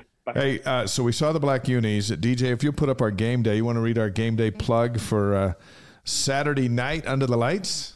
Yeah, where are we here? Uh, anyhow, I We're can just tell you what three. it is. I can I can actually tell you what it is. Um, it's this Saturday, eight Eastern. Um, make sure you're with us. So six o'clock we'll hit the air. You and I'll be over there. Oh, like four o'clock, right? Yeah, it's a long it's a long day. Got a two hour pregame show in store for you. It's going to be Brian Logan, David Nixon, Spencer Linton, uh, me, and, and and we're going to bring Bronson Kafusi. We, you know, we had Austin last couple of Yeah. weeks. And we had Harvey Unga. Unga this last week, great. which was great. Uh, this week we're going to roll Bronson Kafusi in with us for our two-hour pre and one-hour post-game show. The game's at 10:15 Eastern, 8:15 Mountain on on ESPN on the mothership. Uh, the live post-game would be back on BYU TV as soon as it's over. So make sure you join us on BYU TV for the pre and post-game shows and watch that game on ESPN this Saturday. Next week, Max Hall and Wally Joyner. Uh, the week after that, Mark Ogletree, Mm-hmm. BYU professor, father of former BYU linebacker Brandon Ogletree, Scott Warner from Gig, Libby Lloyd, Yep, she'll be in Broadway performer, Lane's daughter. Brad Robbins from Gentry is going to be with us on, the 28th. November 28th. And then we'll get into our first Monday show on December 4th with Doug Wilks, the editor of the Deseret News. Time for our Cougar Board question of the week. Oh yeah. Um, if you're not familiar with Cougar Board, it's the largest online community of BYU fans with thousands of posts daily. Our stuff pops up there now on a regular basis, which we're excited about. Uh, this question comes from one of their insider subscribers named Laser Coog. Yeah, ready? Laser Coog. All right, I'll ask it. You answer it. Okay. Can you discuss the thought that goes on with starting a talented but unmotivated player versus a less talented but more motivated player? Would you rather have a Rudy, who we've met and Mm-hmm. love the story, or a star who doesn't care? So to me, it's about production. And this is this is I- like, wh- what do I like better? I love Rudy, right? I, I like the underdog that performs, but what it comes down to is, is the star that's a little apathetic? Is he having a negative impact overall on my football team? Because if he's neutral and he is unbelievably productive, I just keep working on him. Because I'm not going to play somebody that's less productive unless the guy that produces more is having a negative impact and bringing down the play of others. Now, I'm going to give you an example of that. Andy Reid had Terrell Owens with the Eagles. Yeah. Um, and Andy hung in there with him for a number of years because he was so crazy productive. He was the best receiver in the league at the time. He could be on some people's top five. Physically, one of the most gifted players to ever play in the National Football League.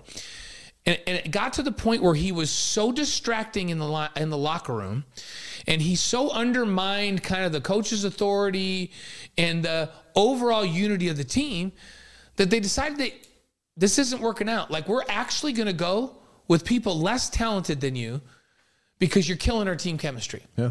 Um, and he went to the Cowboys and he was okay there, but they had the same issue there, right? He had the same issues everywhere. Right. And so You know who else did? Uh, uh, there's a few guys in the NFL that just go where where problems are that are phenomenal talent. Yes. And so so you ask a complicated question because if it's a crazy talented player that goes out and produces on the field, but he just seems to be apathetic, and I'm going to keep working on ap- apathy. And if he's producing, but and he's not having a negative impact on the mojo of my team or the chemistry of my team, I'm going to probably keep playing. I'm not putting a guy that doesn't produce in for him.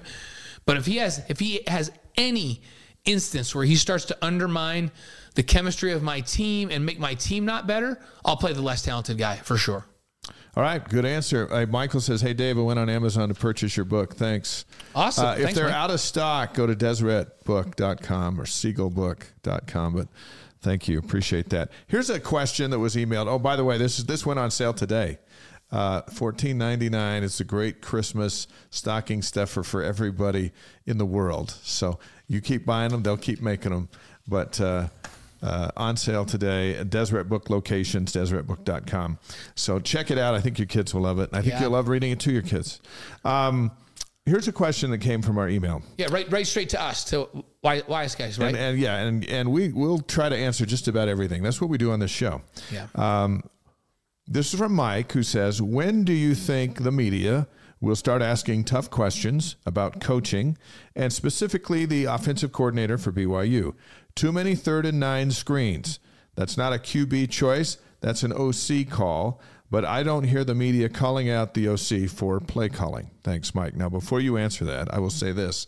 Mike, do you not watch after further review? Yeah, and, and or do the post game show. And Mike doesn't get to go or to game the, day. And Mike doesn't get to go to media day over there. They like Aaron Roderick walked up um, to the mic last week and said, "All right, here we go." But before we even go, yes, I know we suck on offense. Yeah. So, So, he's no, feeling it. he, he gets he gets tough questions, But, and uh, you may be not seeing him on the news at night. And and you know, Dave, you did the news forever. The news is such a short bit of sound bites. You just fit what you can fit in, and and if it's not really interesting or compelling, it just doesn't make the cutting floor. Uh, but he's getting asked tough questions. And here's the thing: it, this isn't. We're not New York media here, you know, where they'll just go on and say this guy's a bum or this guy's this guy is the problem with the Jets or all that stuff. Uh, it's different out here, but that doesn't mean that those issues aren't being addressed.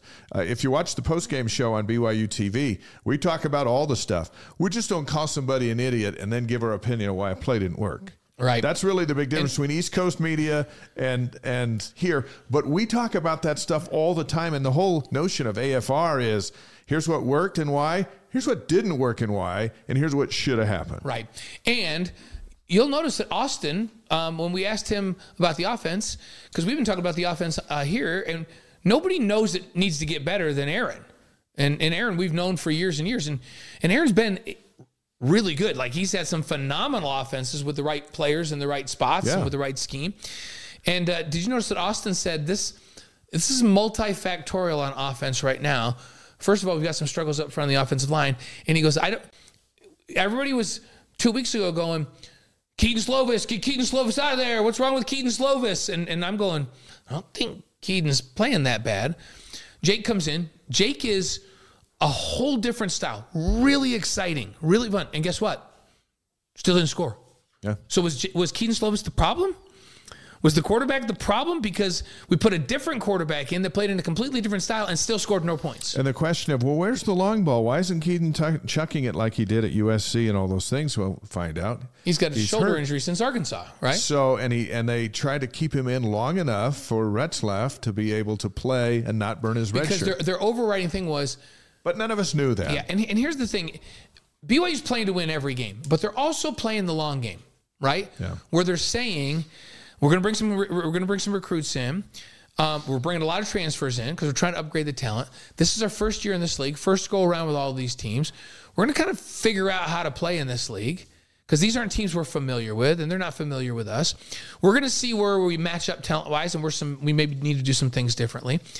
And nobody expected them to win more than five games and they already have five wins, right?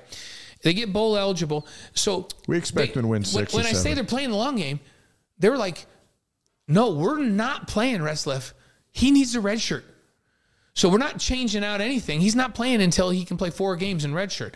And we're also trying to, you know, they're trying to redshirt all three of the other quarterbacks, right? So they were playing Kedon. They knew that he couldn't aggravate the injury, but they were playing him at less than 100%, going, we're just going to do the best we can. Because the one thing we're not going to do is blow the future right now. Yeah. Because this is a build over a couple of years. And they want to win right now, but, but they realize they're new in this league and the recruiting is going to upgrade as they're in this league. And, and the idea is to compete in the long term. Speaking of the long term, let's jump over to the Big 12 future schedules because this came out since we were last together. And we just want to address what we got coming next year. Uh, whether that's Retzlaff as the starting quarterback or somebody comes through the portal. Uh, I have a feeling that if uh, Retzlaff gets uh, some momentum here, it's going to be his thing. This is why he's here. But um, so the Big 12 released the next three seasons, but we're just talking about 2024. Here's what's coming to LaVell Edwards Stadium next year. And think about all that BYU's got to do between now and next year to get better. And there'll be some active transfer portal Right. Again. shopping. Yep. Um, And, but- and they've got they've got to have a fine balance too because there I know there's some questions where they're going, wow, is seven of eleven guys on one side of the ball, too many transfers to be starting. yeah. That question is like, so they went and they did that, and they didn't know. Did they know? They, they don't know if that's going to work or not. They felt like they had to upgrade the talent. They had some spots to fill, so they go and get seven transfers that are that started on opening day, and I think now they're going. maybe to learn an offense and to function together and to execute at a high level, maybe seven's too many. Or if we get seven, let's get seven to be the backups Right. to the other seven. Right. Or if we get seven and we got them this year, do we have some struggles this year? And most of them are not one and done's. Like Kedon's a one and done. Um, is Aidan a one and done or is Nope, no? So so Kedon's a one and done. Most of those guys have another year. Do we see the fruits of this next year when they've been in? The, like, so there's some things that they're that they're throwing a shot at. This is uncharted territory, and they're going to be they're going to do some things. They're going to go, okay, now you know what? That seemed like a good idea. Wasn't that good of an idea? And it's going to take a while. Yes. It's just going to take a Uh, while. We don't like things that take a while. But Yeah, this, and, and guess what? is. In, in real football and these kinds of leagues, when you go and you turn it over, you don't play well, you get thumped. Yeah. Um, like Utah fans are out of their minds because they didn't even compete against Oregon, right. and and they may be out of their minds after this week because Washington is also a juggernaut. And they're right not a newbie to the P5 level. No, they've been doing it for a decade. West Virginia had 10 years uh, head start on recruiting P5 players Right. uh, over BYU, and they've never won a Big 12 championship. But look what they had at every position last weekend. They were good. Good players. And, and guess what? Iowa State, when we were scouting them, they're very They good. good players. They're very good. BYU's going to have to fight for their life. And I and I still. I still think if things go the right way, BYU has a chance to beat them on I agree. on, on Saturday night. So, So here's next year. Uh, I Yeah. love the home, Home. schedule. Yeah. Because Arizona, by the way, Arizona's found themselves. they're good right football. now. Yeah, they're good right now. And they get to come to Provo, Houston, Okie State, Kansas, and Kansas State. How about that for a home schedule? Kansas State and Okie State might be the one two picks Yeah. in the preseason, both coming to Provo. Is Kansas quarterback coming back again? Well, the backup's It's hard really to good. say. He hasn't even played And then Neil is Neil. BYU. I mean, like Kansas is talented right now. yeah. So okay, how about um, on the road next year?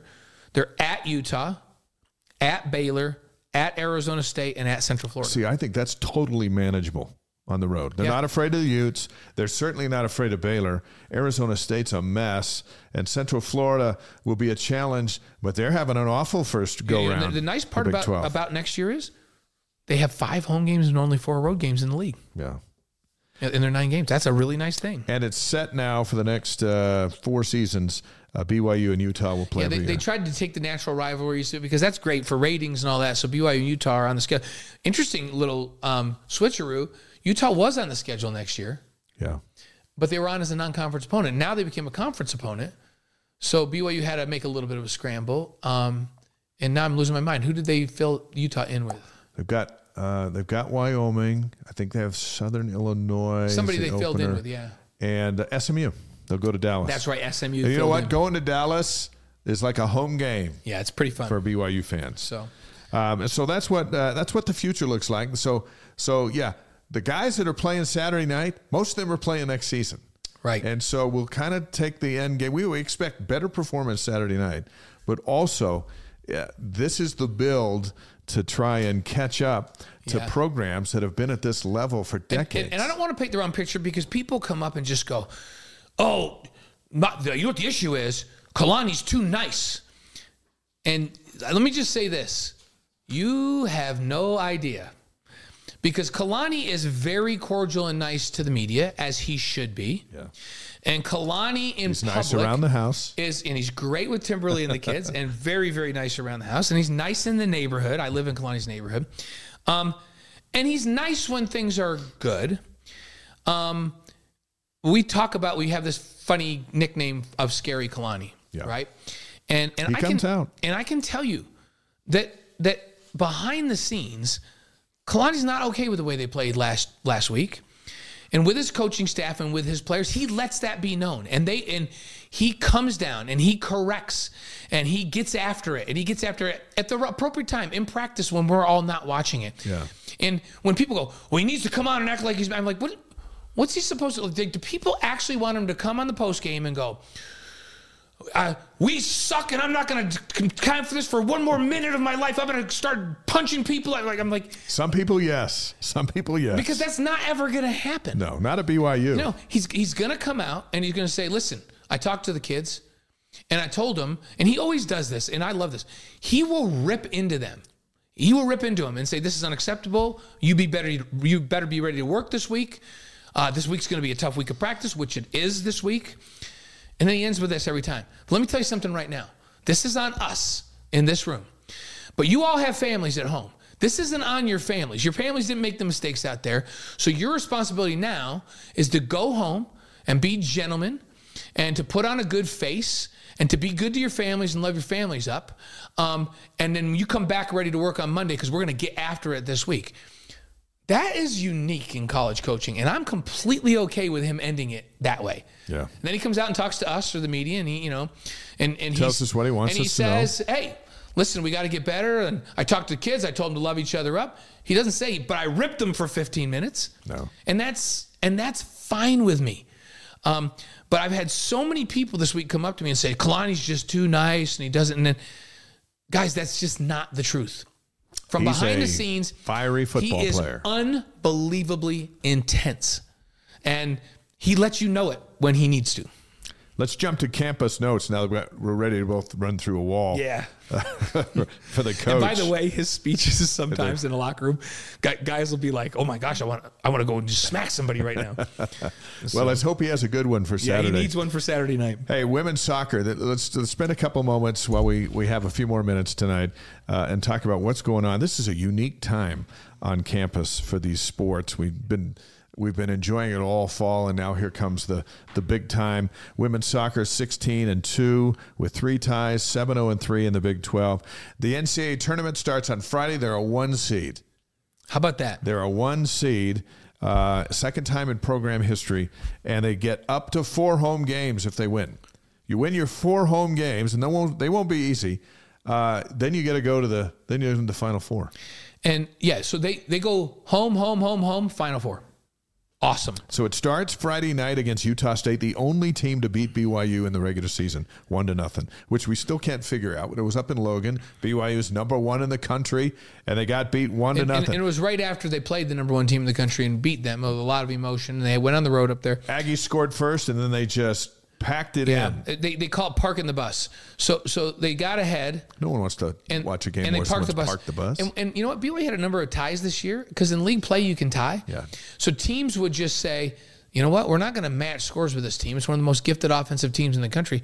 So we're going to park the bus right in front of the goal. We're going to put ten people in front. You know, we're going to put a million people in front of the goal, and we would be completely happy with a tie. Well, there's no ties in the NCAA tournament. So that strategy doesn't work quite no, it so does well. not. So, six o'clock Friday night, Southfield on ESPN Plus. Uh, they took second in the Big Twelve tournament. Texas uh, beat them three to one in the championship game. Texas is getting out of here, and that's fine. BYU's Yeah. the lone wolf. Well, and it was down in Texas, so let's keep that in mind as well. So the tournament starts Friday. We wish uh, Jen Rockwood the best of luck. Friday night's also a big night for men's hoops, largely because of what we saw last night as we were on the call uh, of them starting the season, getting a little zip to their step, and now they got a big challenge. You know, we, we talk about coming and playing with a chip on your shoulder, and and and uh, I love when we met with Mark. We met with him last week uh, for the exhibition, and we met with him again yesterday, and he said, "This is what we want to do. We want to do three things really well." Um, and this is going to kind of be the theme for the year. We want to get out and play with pace. We want to push the ball up and down the floor. And we want to shoot threes.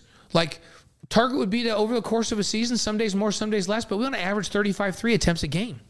We want to shoot a good percentage from out there. And we want to really get after the glass, especially the offensive glass, because we need to get you know, put back points and, and easy buckets in, in uh, uh, you know, with offensive glass.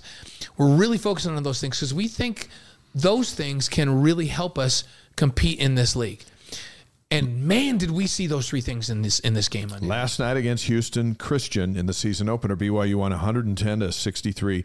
Career highs by Spencer Johnson, 20 points. Noah Waterman, 16. He's a new guy. He's a new guy. Trey Stewart, career high, 10 points. Uh, BYU attempted 43 three pointers. Some of them didn't come close, but they made 15 of them. Uh, Atiki Ally Atiki shot a three, and we were watching Mark Pope, and he just went like, like, oh, I don't think but that they were up by 40 something points. And, and I guess so, it was okay. They only had nine turnovers. As much as they were playing at a really high pace, and and Houston Christian is a team that likes to play at pace, so you knew this was going to be up and down. With that frantic pace and scoring 110, they only had nine turnovers. That's impressive. So it's on Friday night. San Diego State, they beat Fullerton last night in San Diego 83 57. It was close at the half. And these Aztecs, who played for the national championship last April, they got a couple of guys back. They got a couple of guys banged up. They're always good. And they come to Provo Friday night. Pre-game coverage starts at six on BYU TV and ESPN Plus, Yep. and then you and I are on with the call with Spencer Linton at seven, only on ESPN Plus. But that Marriott Center is going to be rocking To like it hasn't been rocking for a while, and it's going to be a fascinating game. BYU wants to shoot at least 35 threes. What does San Diego State want to do? Limit BYU shooting. Yeah, and, and San Diego State, one of the top defensive teams in the country, every single solitary year. Dutch, um, Brian Dutcher, the head coach, hangs his hat on that, and he has been very successful with that strategy. So you got a team that wants to push the ball and run and shoot threes, and you got a team that wants to just shut people down. Something's going to give on Friday night. Now, just know that Jimmer Fredette and Kawhi Leonard are not coming in those doors Right. to suit up as they had some classic battles. But the rivalry has continued. Last year, BYU led at halftime in San Diego, Mm-hmm. and San Diego scratched out a win. I think it was like by seven points. And then they go on to the national championship game. And BYU had some struggles, but when they were early in the season going toe to toe, they seemed to always play each other tight. Yeah, this is a very fun rivalry, and and the two staffs uh, um, respect each other, and um, they're close because they've played for so long, and they were the premier teams in the old in the old Mountain Mountain West. West, Conference, and and always had great matchups. And two, you know, during those Jimmer uh, Kawhi days, those are two top five teams in the country, and those were fun uh, for us to be involved with, and and we're good friends with their with their staff. Like w- Brian Dutcher is one of my favorite fun. favorite people in basketball. He's great, and they've been good to us. So it'll be a fun game. So after this show, we'll be preparing the rest of the week Yes, for will. the showdown Friday night. we By the two way, fun things this weekend. National Signing Day is tomorrow. BYU received a commitment from three-star guard Brooks Barr, 6'4", out of Keller, Texas. He whittled uh, his list of offers down to USC, St. Mary's, Wake Forest, Utah, and BYU. Picks the Cougs, going to serve a church mission right out of high school. Um, I don't know if the coaches can officially comment until they sign, but BYU's really excited about this kid. yeah. Oh, Won't yeah. be here for a while, but when he comes, he's bringing a jump shot. Yeah, he is. And then uh, then in Isaac Davis, um, who we had talked about being committed a little bit ago. Yeah. Um, from Idaho, both expected to sign tomorrow, and uh, that's a nice class. That's a really nice class. Davis, I think, will come right away. Yeah. and uh, and then we'll have to wait on on Brooks Barr. But we sent a congratulations to the BYU coaching staff uh, to get these two, and Yeah. they're out looking for more. Yeah, and remember um, Adams, who still hasn't been cleared as of. We didn't hear anything today, did we? No, but we know he will be cleared by next season. If Right. he if he redshirts this year, then then throw him on the list of another four star. Right. And remember, Adams originally committed to Kansas, decommitted, uh, uh, and went and sent his commitment to Gonzaga. Never Never, enrolled, never enrolled at Gonzaga, but was there. And then and then then he- then, then he decided BYU is where he was going to be, and now he's here in in class, and you know there, but not cleared. You throw Barr, Adams, and Davis in the recruiting class. Let's say if he can't play until next year, and that's a pretty good one. Yeah. That's a pretty good one. Um, women's basketball team won today. Their season opener was on the road at Montana State, 68-60. How about Amari Whiting, uh, the freshman who's been here on the show with her mom, the head coach? 18 points, seven rebounds to lead BYU. Lauren Gustin had nine points and 11 boards, and they've got their home opener on Friday. If Lauren Gustin ever has less than ten rebounds, I, I want to know what's wrong with her because she's a machine. So uh, no, with they've been. Um, I think they may surprise some people with their athleticism, and hopefully they get Nani back before too long. And um, but uh, a team that's young, very young, um, but athletic. So we'll see how it goes. Um, Weber State at BYU Friday, 11 a.m. That's on ESPN Plus. Everything's on ESPN Plus Yeah. from here on out. And, and I just saw Ruthie. Thanks for you're saying that the background noise on our broadcast um, the other night on ESPN. it was it was awful. They're they're fixing that. yeah, they're they're working on that. That we, won't be the case We made Friday. them aware. If it's not better, let us know next Tuesday. It was coming out clean from our BYU TV studios, went to ESPN, and then it came back all jacked up. So uh, we think they said they got it figured out by halftime. Now, when we're in the game, we got no idea. Yeah, we're just hearing each Sometimes other. Sometimes we'll get texts going, "Hey, will you fix the audio?" And we're like, "I have no idea what we're talking Yeah, about." we're just hearing each other. But um, but Friday we should have all those bugs worked out. How about women's volleyball, Dave? Twenty and five. Um, they're uh, nine and four in the Big Twelve and twelve and zero at home. 12th in the country now. They've just kind of been hanging around number 12. Yep. Uh, they defeated Cincinnati Friday and Saturday of last week, three to nothing. So they swept the Bearcats. Yeah, the standings in the Big 12 right now. Texas is number one. Um, and, and Texas is three and, or 13 or no. Two of BYU's losses was that Friday, Saturday road trip down to Texas. Yeah, that was right? brutal. Which is tough. And I, and I would submit that if Texas came up here on a two road trip on a Friday and Saturday, they would lose two up here. yeah, Right. I think you're right. Um, Kansas is in second place at nine and three. BYU's in third at nine and four. Central Florida fourth at eight and five. Thursday and Friday of this week, they're they're back basking in the warmth of Yeah, Orlando. Orlando, I'll take so it. they're at UCF at five Mountain Time Thursday and Friday on ESPN Plus. Think about it. At the same time, give or take a few minutes, volleyball, soccer, and men's basketball all on ESPN Plus Friday night. That's why you want to get ESPN Plus. Then you just hop. Yeah, because you go you go forth. to that main screen and you can just click back and forth between them. And Kansas, as you mentioned, is in second place. BYU will host Kansas on November Yeah, 17th. Host is a whole different deal, and in that sport, uh, these home home uh, environments are tough to win in. Tough to, lo- to lose if you're the home team. Tough to win in if you're on the road. Cross country, men's and women's, top five and higher. They're going to the NCAA regionals. That is November 10th in Lubbock, Texas. They're and they're hey, they're thinking, hey, somebody's got to step up, but let's go win a national championship. That's how good these two teams are. Man, everything's going on on Friday. I know. So my question for you though, Dave, is you mentioned that beautiful sunshine. Um, so now, if we can switch, and somebody else can come call the basketball game on Friday, would you rather go to Orlando and call the women's volleyball game and have some sun?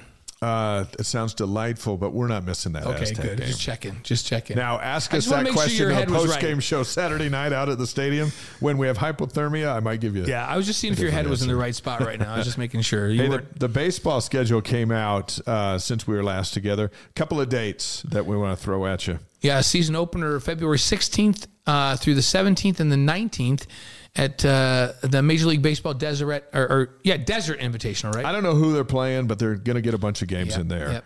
The home opener might be chilly, February 29th against Gonzaga. You know, sometimes we have like two feet of snow like this last Yeah, February. exactly. So it's on the schedule for a home game. There you go. Um, Big 12 opener at West Virginia, March 7th through the 9th. All the series, right? And the Big 12 home opener is against Houston uh, the next week, March 14th through the 16th. Uh, Big 12 baseball is going to be like Big 12 basketball. Yeah, it's legit. It's going to take a while. Yeah, it's legit. So, So uh, when we say it's going to take a while, that means there might be a few losses. The building, when you're building something, there's there's there's more losses in the building than the built, right? and sometimes you do things in the short term that you just go, this may be a struggle this year to get this integrated, but we're doing this for the long term, right? Let's roll out with on this day, November 7th. I can't believe we're even in November, and it's kind of depressing that there's only three regular season football games left. It's crazy. But here we are. Football's gone too fast. They, you know what? Three regular season. Austin said he'd be thrilled if they get one. I'll be happy if they get one. I, want them to get two. Yeah. I want Uh, him to get defend defend the stadium. I want them to get, Get at two. home. Don't lose at home. Okay, on this day, November 7th, 1916, Jeannette Rankin becomes the first woman to be elected to Congress, a Republican from Montana. On this day in 1943, the Giants and the Lions tied 0 to 0. It's the last scoreless game in NFL history. Because they have overtime now, right? Yeah. But that's still a long No, time. they ago. have ties, but this was 0 to 0. Oh, zero zero tie. There you go. 1972. Joe Biden is elected to the Senate in Delaware. 1972 and he's still back there. 72.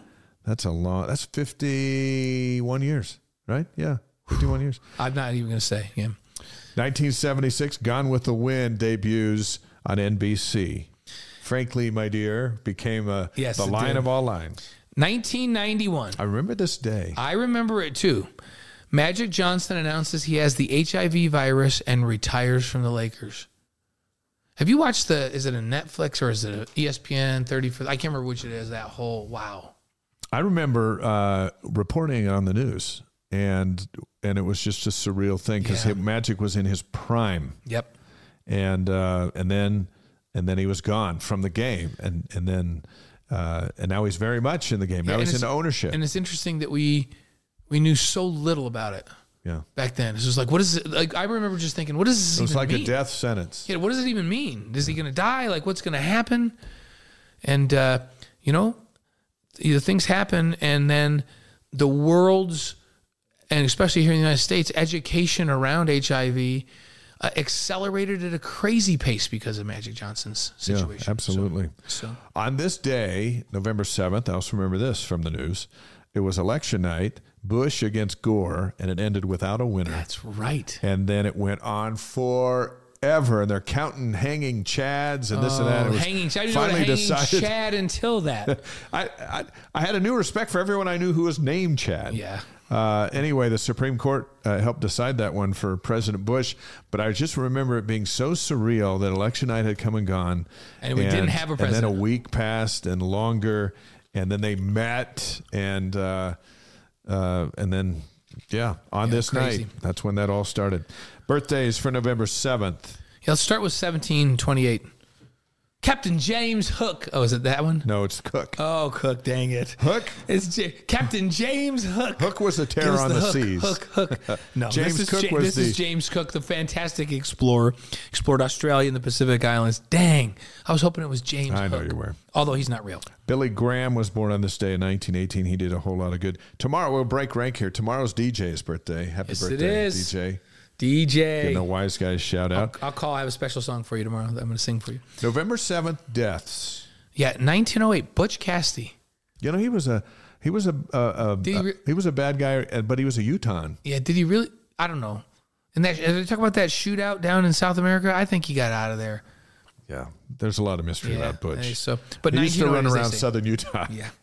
Eleanor Roosevelt, 1962. 1962. And in 2011, Joe Frazier passed Smoking away. Joe Frazier. I interviewed Joe Frazier on our morning show in Vegas back before he passed, and uh, what a boxing career. Yeah. Joe Frazier had with with all those guys. Our wise guys inspirational quote of the week is actually going back to basketball commit Brooks Barr, kid out of way. Dallas, who uh, committed to the Cougs on his national broadcast announcement, and then he's expected to sign tomorrow. He's going on a church mission. Then he'll be here. Here's what he said. So, and in context, remember when Austin Collie said, "You need some guys that just say, give, just give me the ball and I'll make a play." And he used, and he said, "I'm not saying I'm one of the guys," which he was. This is what I want in our recruits right here. I'm going to take BYU back to the big dance, and we're going to win. That's what I came here to do. Brooks Barr, the inspirational quote of I the mean, week. basically saying, "Give me the ball, we're going to win," which I love. Shout out about our big announcement. Uh, Wise Guys is moving to Monday nights, and we're going to stay there. On December 4th is when we start on Monday night. The Big 12 basketball schedule is going Saturday, Tuesday. Wise Guys is going from Tuesday to Monday, and then we're just going to stay there forever. So please adjust your life, tell your friends, and I like how um, you're asking everybody to just adjust their life. just adjust with adjust us. your life. Be with us on Mondays, please. And it and I, I think it's going to work out better anyway. But um, you know, Tuesday, Monday night is is uh, you know you have ch- it's like family night. We'll just bring everyone together. Yep, yep. And then um, and then we'll be ahead of the week and also fresh from the weekend.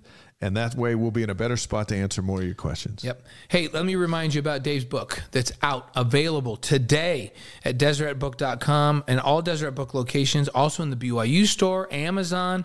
Um, it's C is for Cougar. It's a BYU football ABC book. Everybody needs to learn their ABCs. know I'm not the- in the book. You know who the first person was to get a book? Me. Yeah. Because we opened it. We had the grand opening here, and I took one, and you signed it. Uh, we got word from uh, a couple of folks that Amazon sold out. So uh, DeseretBook.com is where they got their book. Um, and we'll see what Amazon's going to do to get some more. Um, maybe they had two books and they sold them. And so Yeah, no, this out. is a great, like we call them like a coffee table book. Like people will come in, and if that book's on your coffee table, they'll pick it up. They'll go, uh. and, and and they'll start reminiscing. Yeah. And as as James Earl Jones said in uh, uh, in his great his great line, the memories will be so thick they'll have to wipe them away from their face.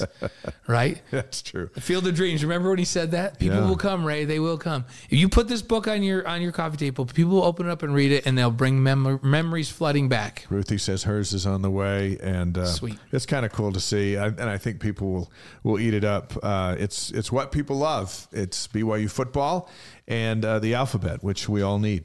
Yep. Hey, next week, Max Hall, um, ahead of the Oklahoma game. You Have to have Max. You have to have Max. Uh, He took Oklahoma down. Can they do it again? Max will tell us what it would take. And then BYU baseball legend, Wally Joyner. That's going to be fun. Love having Wally on. He's going to be some fun. great, great stories now that baseball's in the off season and the Cubs have a new manager.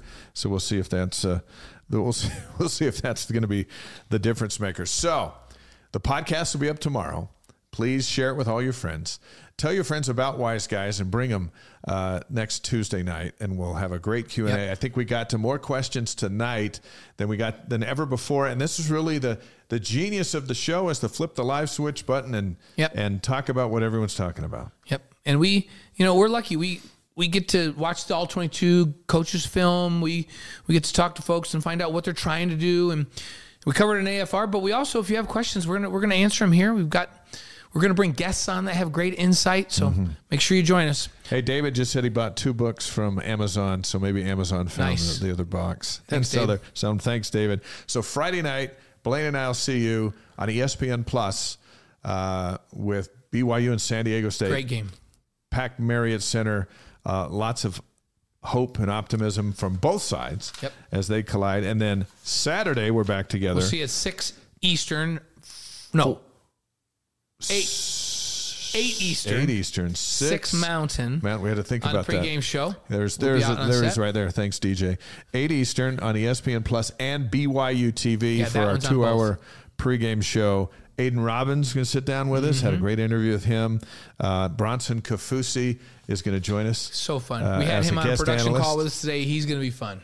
Yeah, and uh, and then the game is on ESPN, and then we've got the live post game show. East Coast, sorry, but we're going to be on the post game show till like two a.m. Yeah.